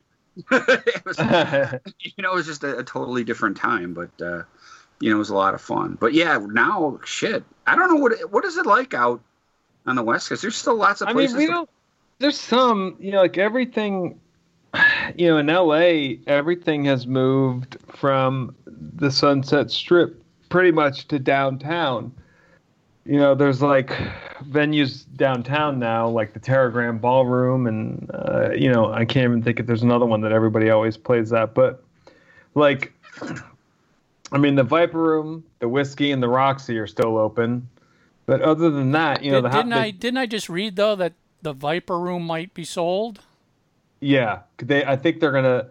The what I heard last was they're gonna take that whole block and make it mostly into another hotel, but then keep the Viper Room in the lobby as the bar in the lobby of this new hotel. It's so it's sort of like putting CBGBs inside the airport, LaGuardia. It- Exactly, exactly. So we'll see. But um, but yeah, Whisky, Roxy, Rainbow seem okay because they're all in the same ownership family Right. anyway. I have to show you. Speaking of of rock and roll over, this is my proudest accomplishment in a band was being able to have our our own blacklight poster of that. Cool. Oh, that's really cool. I'll send I them. like I'll, that. I'll send them to you guys. Yeah, Yeah. that's awesome. That was actually for a Viper Room show poster that we did, and then then we loved it, the art so much we were gonna like, you know what? We'll we'll risk the cease and desist order to print up these blacklight Oh, totally. Absolutely. Because And actually, I think Kiss gets a kick out of that kind of thing. think so. Oh, yeah. I was I was just gonna say there. You know, un, unless you're like printing up hundred thousand of them and trying to sell them in Spencers, uh, they don't care. I mean, for the most part, if it's what you did for for a show poster, they're quite honored by that sort of stuff. I mean, frankly, Yeah. Gene will be like, "Hey, can you send me six copies of it for my collection?" you used to wear the Gene's Addiction shirt, you know. And Yeah. those guys sold that. I mean, It's it's not like he took two hundred thousand dollars from Kiss fans uh, for a book that doesn't exist. if you wait each episode, There's always there's always a there's always something, isn't there? A Oh. jab at Gene. No, No. that that's a jab at somebody who's an author that's I don't know five years, six years behind in releasing his book. Which book? no, no, no, we're done. We, we don't want to promote this guy anymore. Okay, okay. Um, we'll, share, we'll share that with you later. yeah. Right. Um, you know, Jim, I would love to. I mean, since you're you're you're an active recording musician, touring, what's what's your thoughts about what everything is going on in the music world right now? That you know, not only are shows done this spring, they're questioning whether they're going to happen at all this year, and maybe they'll start summer of next year, and major labels and bigger labels are delaying album releases because there's no touring. Amazon isn't shipping new release material. What's your take on all of this? I think, you know, I've always been a person that has believed that the more somebody is forced to change, the better off everyone else will be. Because now, you know, I basically lived, you know, personally lived through the entire collapse of the music business because, you know, right when our band was getting, you know, was getting, you know, having getting some substantial popularity, you know, in the early 2000s, that's like when the whole fucking That's when Floor Napster came killed it. Same yeah. thing happened to Flip. who's that one? Flip they did um, they released two or three records in the U.S. and they had a couple of chart singles and they played Woodstock and then everything went right. yeah, after then it all just it all collapsed. But my point is, is that you know, out of that, you know, happening at that time, you know, a lot changed because it had to change. That's what streaming came from, right? Like, not that, you know, and not that I'm the hugest fan of streaming services, but because you know, because music was forced to change the way that it's distributed to people, and because it kind of evened the playing field as far as like being able to put out a release, you know, like all of a sudden the internet gave us this distribution, you know, mechanism that had never it existed before. Right. You know, like the four of us could put a record together right now, and it could come out in the same space that like the new, you know, whoever record comes out in. That's that's a very big change. And I think right now it's gonna it's like an accelerated version of that time because everybody's got to figure out how to do this differently because the world has changed yet again. Like you know, I just I think that the I think the days of giant arena shows are gonna be that's gonna take a while. Like I think that's going to take a good long while to get back in the swing of things, which will hurt the big big artists. You know, like Yeah. that's the artists that are that's where they're making all their money. But wouldn't you agree, though, that larger bands, whether it be Foo Fighters or Kiss or the Rolling Stones or U2, they can hold a tour off for a year or so, and it really is not going to change all that much. I think it's better. I think Yeah, it's they'll, yeah, there'll be actually mo- even more of a fever for it. But it's the smaller bands that rely on the meet and greets and the uh-huh. tickets and or the merch sales that are really going to get hit hard. I do agree, but I also think that I, I can see it as an opportunity because just like in the film business right now, you know, I had seven days left to shoot on a a, a tier one horror feature that I was working on. We we got shut down seven days before fucking. We had seven shoot days left, but anyway, um, I I see it as you know all these giant juggernaut companies that have only been pumping out the same shit for so much like Disney and you know just pumping out the same the same story and the same content over and over again with a different skin on it. That's not something that we can sustain anymore. Like we can't sustain a movie with a crew that's you know 200 people. Cuz Right. 200 people can't be in the same place anymore at you know the, in that close proximity. And now all the rules and, and regulations are going to come in and i think that that we can't tell anything until that happens So, do you think it's possible that people that love films like I do will get an opportunity to see more movies I actually like? Because I could care less about any of that uh, Marvel stuff or any of that. I like the Pope of Greenwich Village. I like those kinds of films, which are smaller. I think that that the in my opinion, I think that the formula that, that will happen is movies like you're talking about, like story driven movies, right? Yeah, they're cheaper to make and you can make more of them at a time. Right. And now, since the distribution, you know, the streaming distribution mo- model is a lot like that. That model, sorry, supports movies like that way better than it supports like a new Star Wars movie because Yeah. people don't people don't want to go watch a new Star Wars movie on their TV. It's not exciting. Yeah, they But- want to go to the theater, which I totally understand, and I get why they make the the movies they do. It just feels like for the last four or five years, when I'm looking at different choices, it's I'm very sidelined because so much of it is action hero type things. And it's like, which is fine, but I I miss those '70s movies like Three Days of the Condor and you know all that kind of stuff. Stories, stories. Yes, That's what I like. I mean, that's what we, you know, we watch too. But I mean, like, if you look at, like, if you look at Netflix, you know, what Netflix is doing, and even, you know, what Amazon is doing with movies like uh, Peanut Yeah. Butter Falcon and stuff, like, those movies, you know, those movies still exist in script form all around town. It's just, you know, there hasn't been a market for it because, like, I don't know. The, people are only going to watch what you, you know, like what you promote. Just like you're saying with the FM radio thing before, when Yeah. um, when Mark and you and you were talking about that, like the FM radio thing. If if it's still to this day, if you have a song on the radio in heavy rotation, it will be successful. And it's the same as it's the same as a movie. If you spend a I shit agree. ton of money on marketing that movie, chances are it's going to be successful. But yeah, there's not going to be i mean i've been on you know giant giant movies and there's 200 people on those crews and you know it takes like four people to hang a fucking light on a set you know? And they're not six feet away from each other when they're hanging that light. They're like sitting on each other's faces. You know it's like they're on a ladder and on a scaffold and stuff. And it's like that's what's going to be interesting to see is what you know if if this situation that we're in can actually shift tastes away from you know having to be those big budget giant things and get people back to basics Well, and I almost wonder if Netflix and Amazon are also helping drive that because look at the fascination people have with the Tiger King.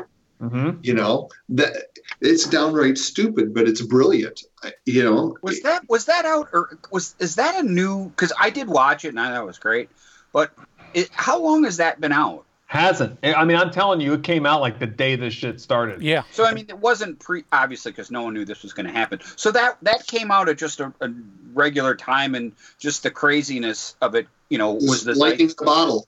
Even though you could go back and you could watch on YouTube all of the clips Yeah. they took pieces from, you Uh-huh. could watch the whole story, but n- most people didn't know about it. I literally didn't even hear about it or even know that existed till whatever two three weeks ago. Neither did I, and I'm like, I, I watched it half-heartedly one night, and I'm like, this is awesome. I, got, Yeah, I, gotta I was- keep I'm with you, gonna Tom. happen It's next. this isn't this isn't fake that's i had listened to two podcasts about it before it came out so i was like super amped to see all the things in real life especially like the places like that office where the kid shot himself and stuff because you don't Oh. see that on the podcast Right. not that i was looking forward to it but you know what i'm saying like Totally. Yeah, yeah, yeah.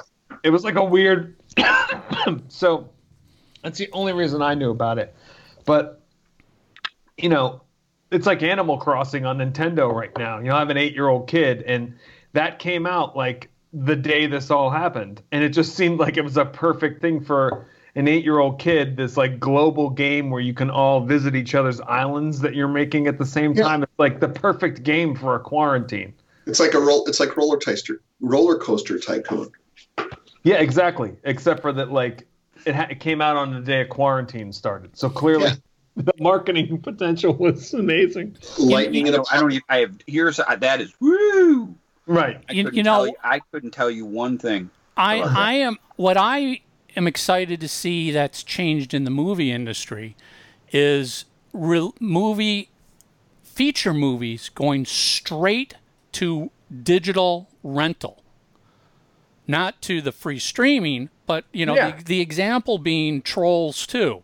Yeah, it's like buying a ticket, but you can all watch. you it. watch it at home, you know, and and you know, I'm not buying a ticket and taking my daughter to a movie theater because I'm rolling the dice that it's a 50 50 chance that she's going to sit through the whole thing and see it all. And, oh, we're leaving after 10 minutes. Well, no, God damn it. I just spent $30 on popcorn pop and tickets and everything. Now I can rent the movie. And I, I think, you might know this, Trolls 2 had the highest single day digital rentals Yeah. by far blowing away any other movie because now people are sitting at home going, "Yeah, I'll spend 19.99 to rent this movie for 2 days." And that might hopefully change the movie industry going, "All right, we don't have to do the old school release to a movie theater." Then then, you know, wait 6 months and or 3 months and then finally release it for consumers. It's like go straight to the consumer. Well, and now, I mean, honestly, like, you know, te- technology wise, we have, I mean, I know this is going to sound fucking terrible, but we have the ability to do some pretty amazing live, you know, like live presentations of, of, of things that we never had, sorry, before. I mean, not like gimmicky shit like 3D, but like, you know, if you had a live performance where you were really controlling the sound and you actually did it in an environment that was you know had spatial relations you know like surround sound or, or atmos or any of these things like you could make a concert experience for people's houses. I mean we it's not going to be the same thing. I'm not saying it's the same thing. But if people put their minds together you know about how to present that to other people it would be awesome. And to be perfectly honest, right before I was on this the podcast, I was telling you guys that that um I was watching this Clutch, the band Clutch was doing a broadcast from their rehearsal room. It was just them playing songs from their rehearsal room and seeing a band like that is that's what the band is. Like when I was watching that just now, I was like this is what this band when they get in the room and they do the thing, that's what it is. This is the first time you're ever seeing that from this band. And how cool would that be to see with all bands? Like, Well, okay, we, we, all. we we talked about this. I think it was last week. Did you, Jim? Did you see the couple video clips that Paul Stanley's recently released? Mm-hmm. Those were are, are you know five minutes, Hours. Mm-hmm. eight minutes. They they they, they they were phenomenal. Those That are the, ty- the ty- types of Yeah. things that if they had done that back in 1978, our heads would have literally exploded. Like, oh my god, it is so cool it's amazing cool that somebody at the level of Paul Stanley or you know Brian May has done some amazing stuff um, jamming virtually with his fans. You know, Jon Bon Jovi did the thing where he recorded part of a song and then asked his fans to finish recording the songs with yourself. This is incredibly cool stuff bands and are doing. inspiring. And Yeah. inspiring and, and, and makes people pick up instruments. You know, that's why I do all those projects with Dave is like everything that we've done up until this point is that we're trying to inspire a kid to pick up an instrument and change the world. You know, like that's what that's that was the only thing that got probably most of us through, you know, our our entire youth and and, and our adulthood is like you know, being so connected to to an art form, like more than any, you know, like we're all very connected to this thing, and we love it so much. It's like that's what inspires all of us to do the other things in life that we do. You know, it's like, Yeah. you know, you should we should always be. I mean, not to sound like a fucking old hippie or anything, but you know, like to me, it's like we should be inspiring each other all the time. You know, like Yeah. you know everybody should in, a perfect world we all encourage each other and we all do something that's inspiring. And you know like kiss has always done that just as an example. And a lot of bands you know like all this music that we love these guys were trying to inspire us. These men and women were trying to inspire. And that's what i think we have this rare opportunity right now to show people that they can be you know they could be super creative and and be inspired you know regardless of what the hell's going on in the 1100 to and smaller square feet that we all live in that we're trying to not go insane in. Yeah, and I also too I've noticed that one of the beautiful things that come that's come out of this lockdown or emergency, whatever you want to call it, is it's made people or forced people to stop and think. Mm-hmm.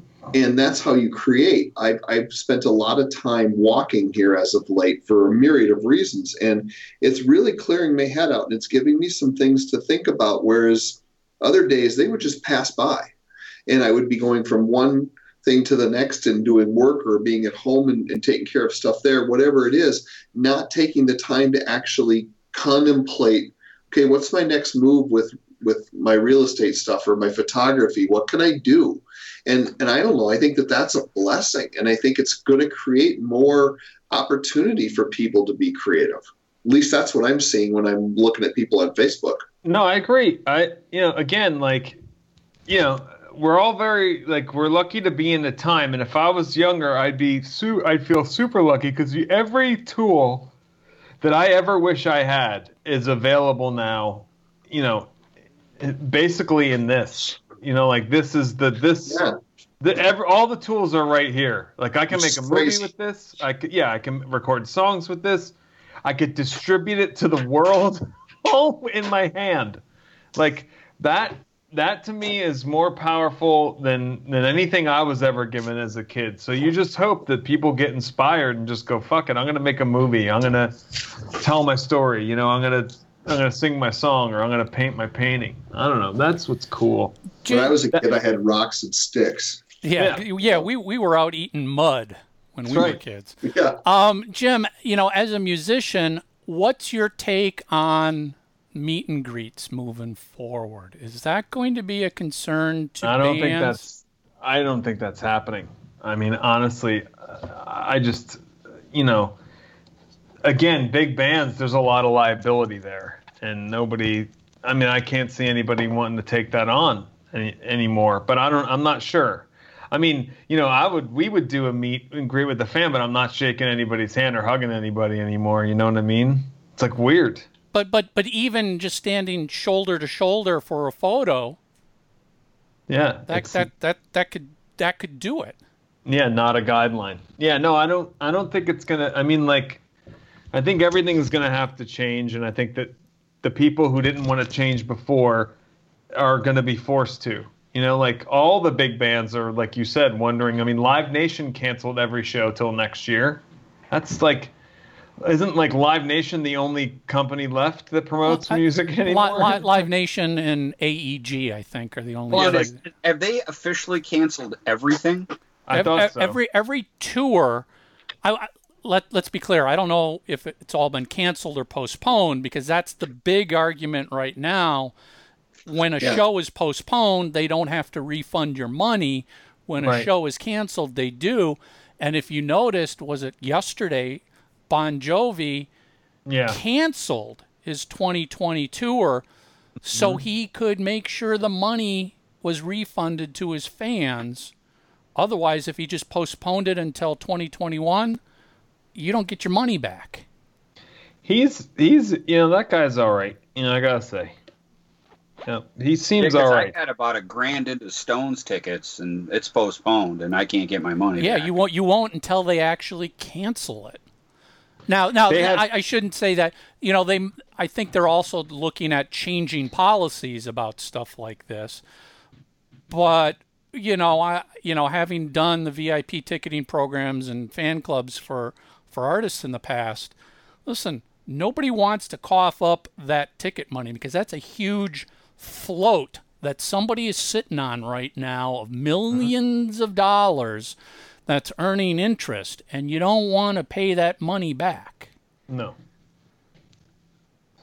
You know, it's it yeah, it's going to be very interesting to see how all of this changes. I I, I yeah, I, I'm with you. I question whether meet and greets are going to happen at any level.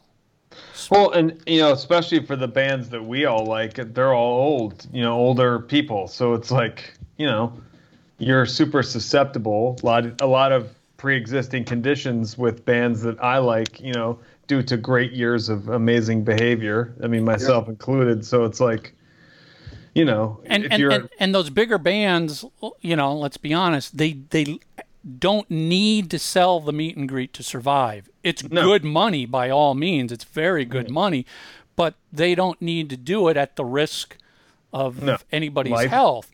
But smaller bands that play to a couple hundred, 500, a thousand people, That's huge. you know, those 10 meet and greets that night, you know, can be a big difference between where you're staying and the food you're mm-hmm. eating and and all that other stuff. That puts those bands in a bind of do you risk your health to do this? Uh, I what do you guys? I, yeah. How would you say that your concert attendance, all all three of you guys, like, would you say it's on par? Has it gone down every year? Like att- attendance, you still go the same as you did. Yeah. before? My, my, my, I, I, I will say mine, you know, I've got a six year old. So, what, you know, I think we can all understand that. Yeah. Once you've got a new kid, all of your personal activities completely disappear, go go Yep. away, go down until the kid can either stay home by themselves or you're fortunate enough that you've got a family member that basically lives across the street that can take the kid every night. In my case, we don't have family in California. So it's a babysitter. Well, you know, nobody's getting babysitters now. No. There's there's you know, for me, yeah, my concert attendance has for the last 6 years has been you know, maybe one show a year because it's just a challenge to schedule it all. Yeah, they don't usually stay up. Like Mike, we my kid's eight, and when she was seven, we took her to Def Leppard and Kiss because she wanted to Yeah. go, and she saw, she saw that, and we made it like, I think there were like two, like that. We made one encore at uh, in the Kiss set because that night it was Def Leppard and then Kiss, and we made it like through one encore, which was great. But yeah, it's it's hard to get them to go. I go by myself. You know, if I See- if I want to go see a show, I just go without, and you know, obviously my crew. But um, it is it's a thing where I just concert attendance has gone down, so this hopefully won't be like the final nail in the coffin kind of thing. That's what I'm hoping. Yeah, and I I photograph bands, so I shoot probably 200 shows a year, That's awesome. and that's including festivals, you know. And so that's replaced someone coming over to my house with a new record saying, "Hey, check this band out." That's how I'm finding my music. That's is cool. going to these festivals and discovering bands I've never heard of before. Have you guys ever gone to the uh, Psycho Fest? Have you been to that? No. Is that Out the in one Vegas. in Vegas? I've heard of it, never been to it. Very. That's a super bummer because it was Mercyful Fate this year, like the only U.S. Mercyful Fate show. So many, aw- like this is like one of those Yeah, I weird saw years. that It's just last year. there was I so saw them. I saw them open for Motorhead in 1984. What tour was that? Because I am not. I, I, I. This is a big matter of fact with Ralph. Oh, you don't. You, but these guys know. I, him and I have so many common bands that we love. I just can't get into fucking that guy's voice. It, it is nails on a chalkboard. Love the music. I get it. Love the music. But I saw I saw Mercyful Fate. That had been in one of their very first tours Yes. because it was the uh, again it was it was I saw them with Ex- put it this way Exciter was on the um uh uh what fucking the second record um God of, I ex- of Exciter. yes the uh, the one with pounding metal on it I don't know. Metal. Violence and Force tour. I saw Exciter was the open band. It was Exciter on the Violence and Force, um, and then it was Mercyful Fate, and then Motorhead was touring on the No Remorse package.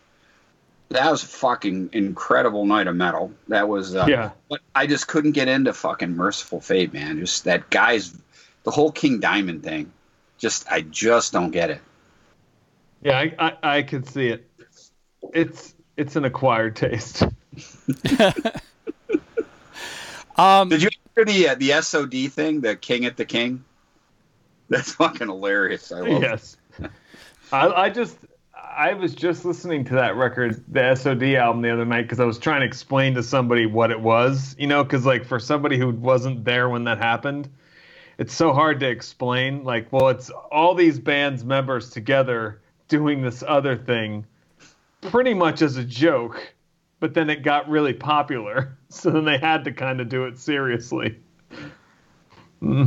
Jim, Jim, before we, we wrap up, because we're we're pushing, God, we're probably Two hours? two hours here. Um, I got you're you're you're worthy of the question. Uh oh. Not every guest gets this. Tell me. So your question: Did Vinnie Vincent save Kiss?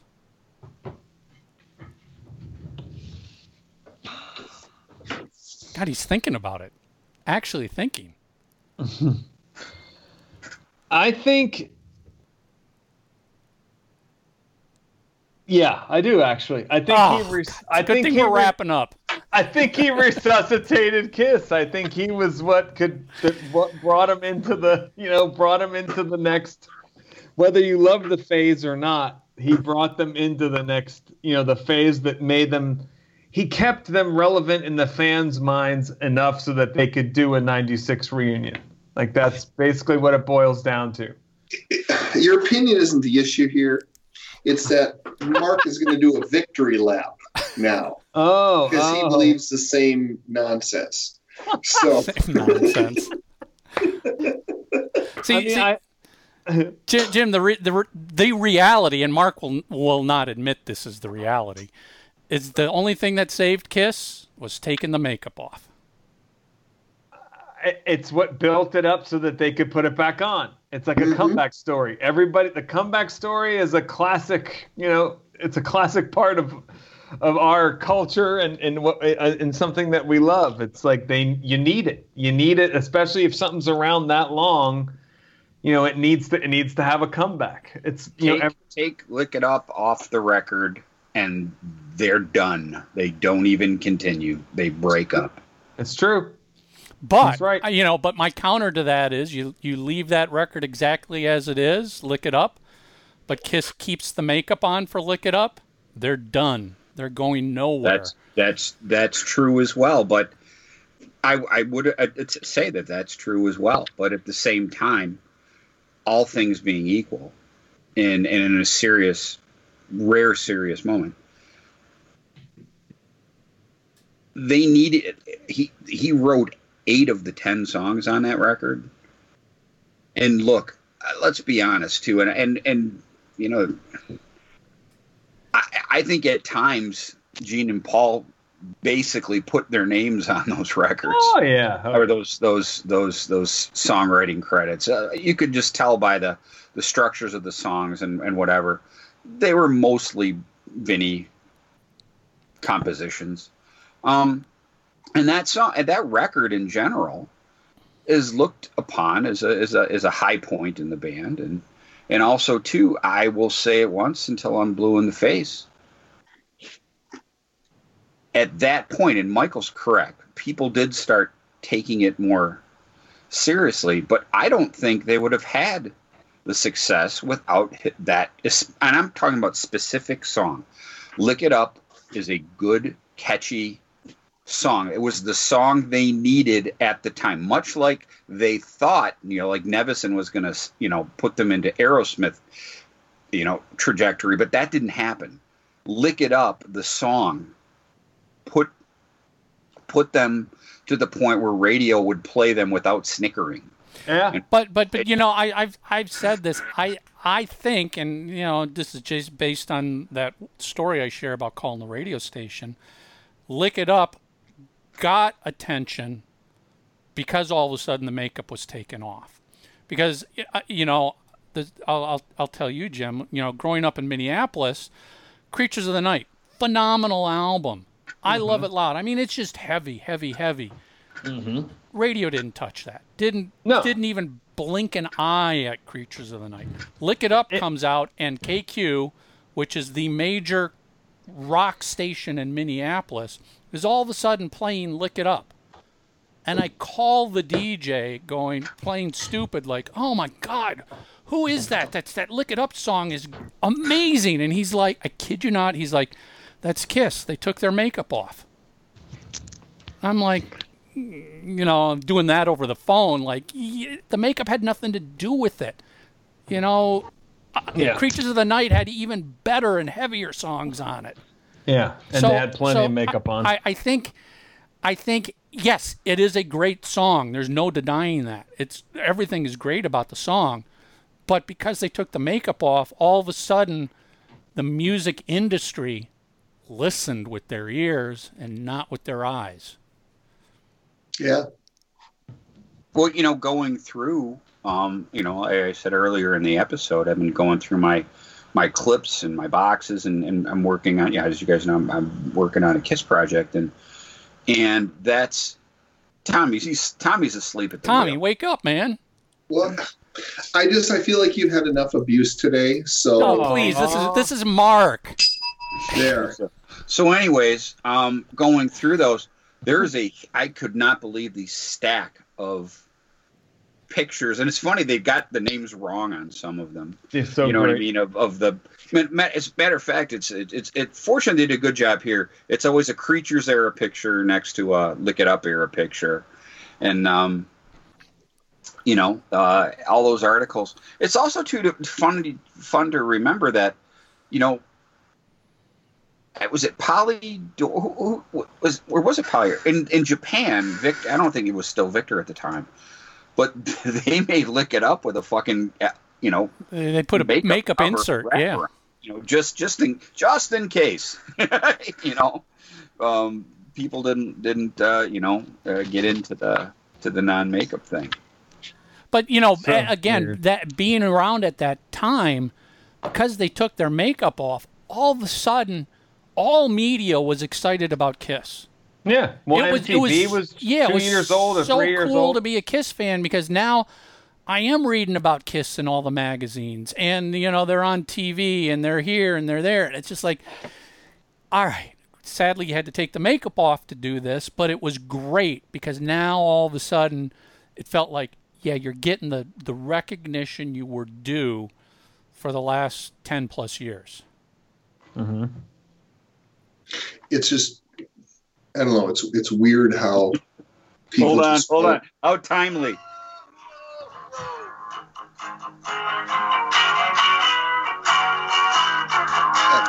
Oh, Izzy, oh, Jesus. You know Izzy Presley? Somebody pay Izzy to stop playing.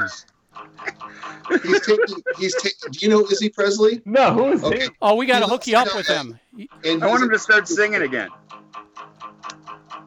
He doesn't know I'm doing this. Uh, second person look it up starts. Come on, dummy. Uh, All right. am I having a brain fart? Who is he? Look at all the people that left already. This is awesome.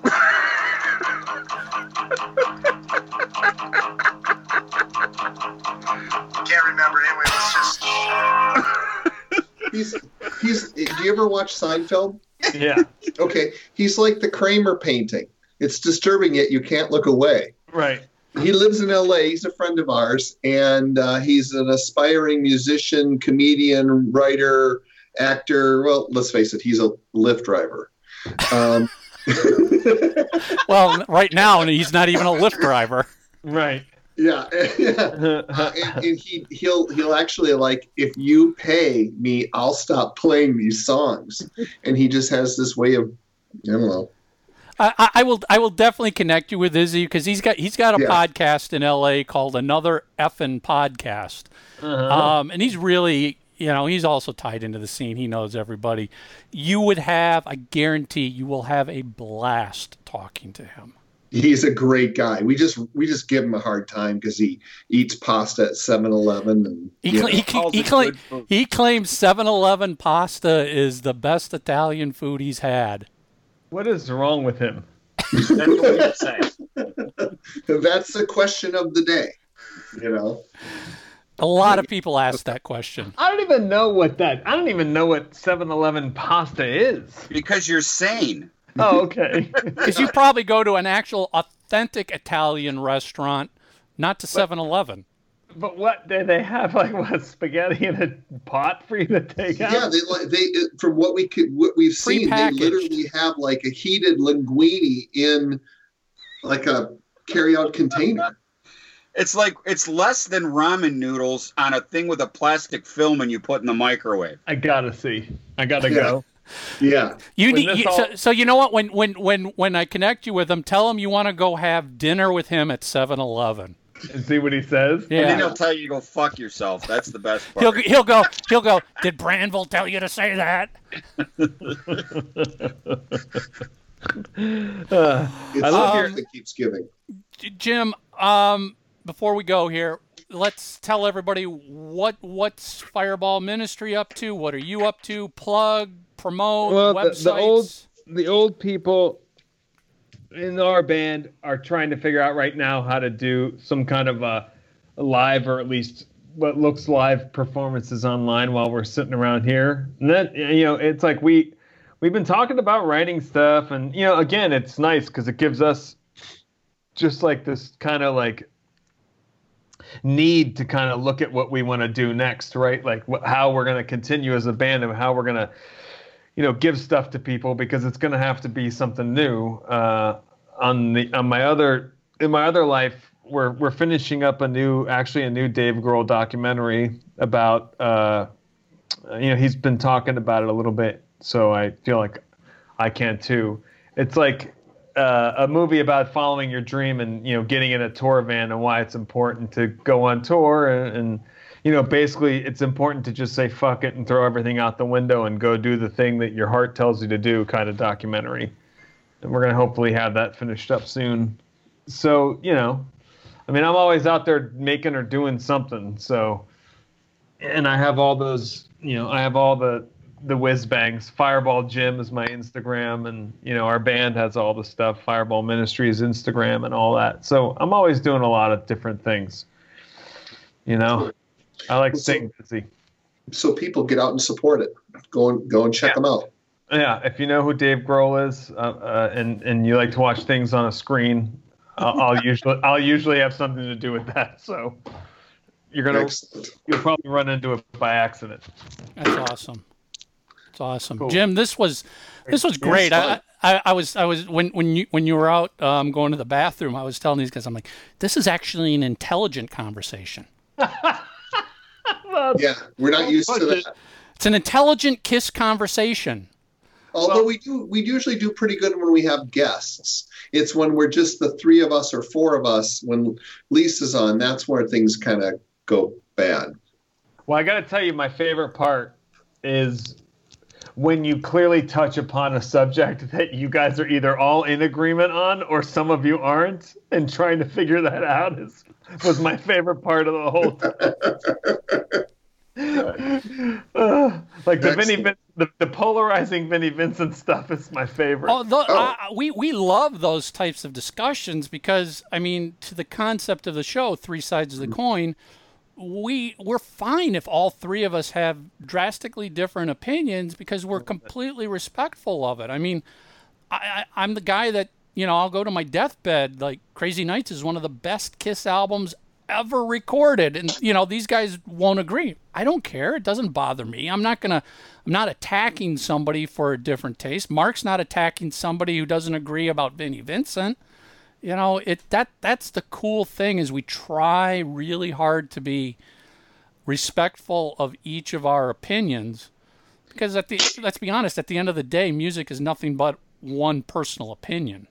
Yeah, no, no right or no wrong, like we always say. That's why we want the people who listen to this show to feel free to always make comments in any one of our news feeds on Facebook, and we protect them so that they will not get harassed. There's great debate going on, but everyone treats people each other with respect. Cool. I like it. So Yeah. that just means that if you ever come see our band play and I'm holding the pink and silver Vinnie Vincent model Jackson, that you will respect. Yes, yes. Emily from our band will have already stabbed me like through the in the ear, and you'll I'll just be playing like my eight last notes ever because she would really not be pumped. Excellent. yeah. As the man said, love kills.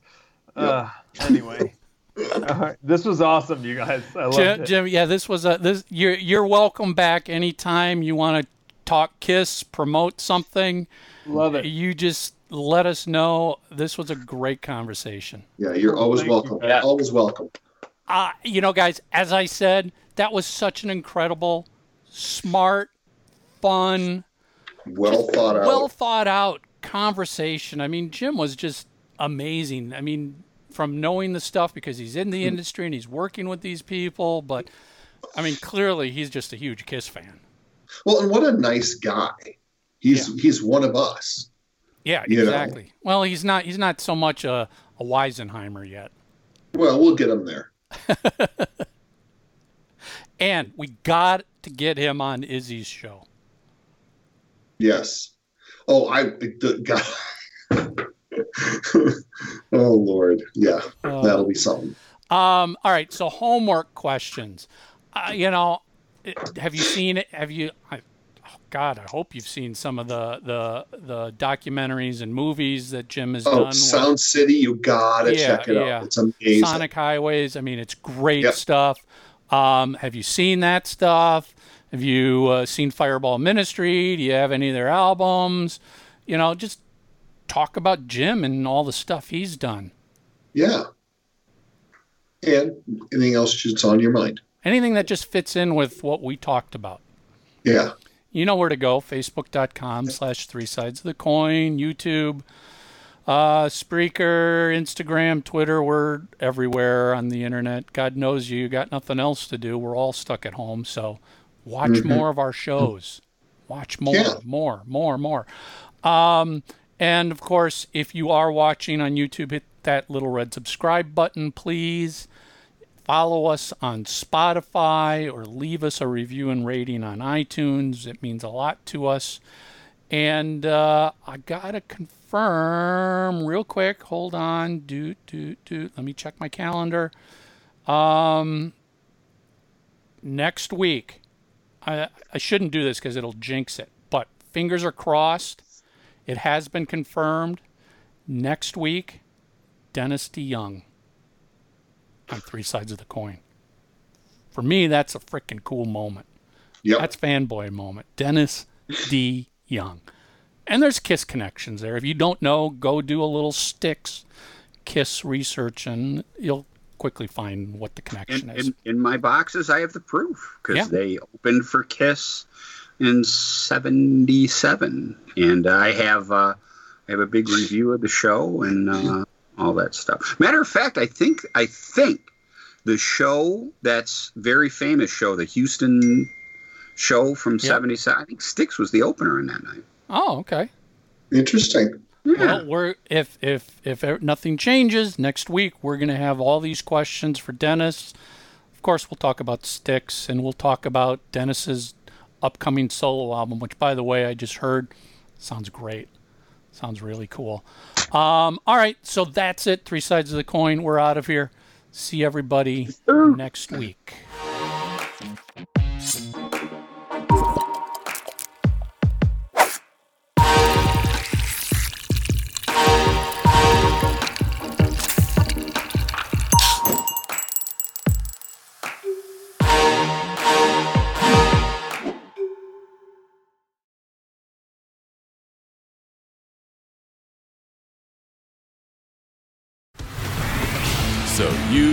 The show. Go to itunes.threesidesofthecoin.com and leave your review and rating of Three Sides of the Coin. Thanks. Download your free free copy of the Kiss School of Marketing, 11 lessons I learned working with Kiss. the number one downloaded business book on Noise Trade. Go to books.noisetrade.com slash Michael Brandvold. You're listening to Three Sides of the Coin.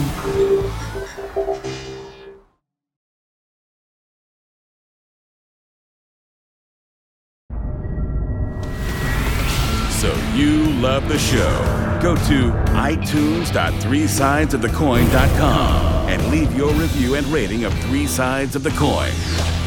Thanks.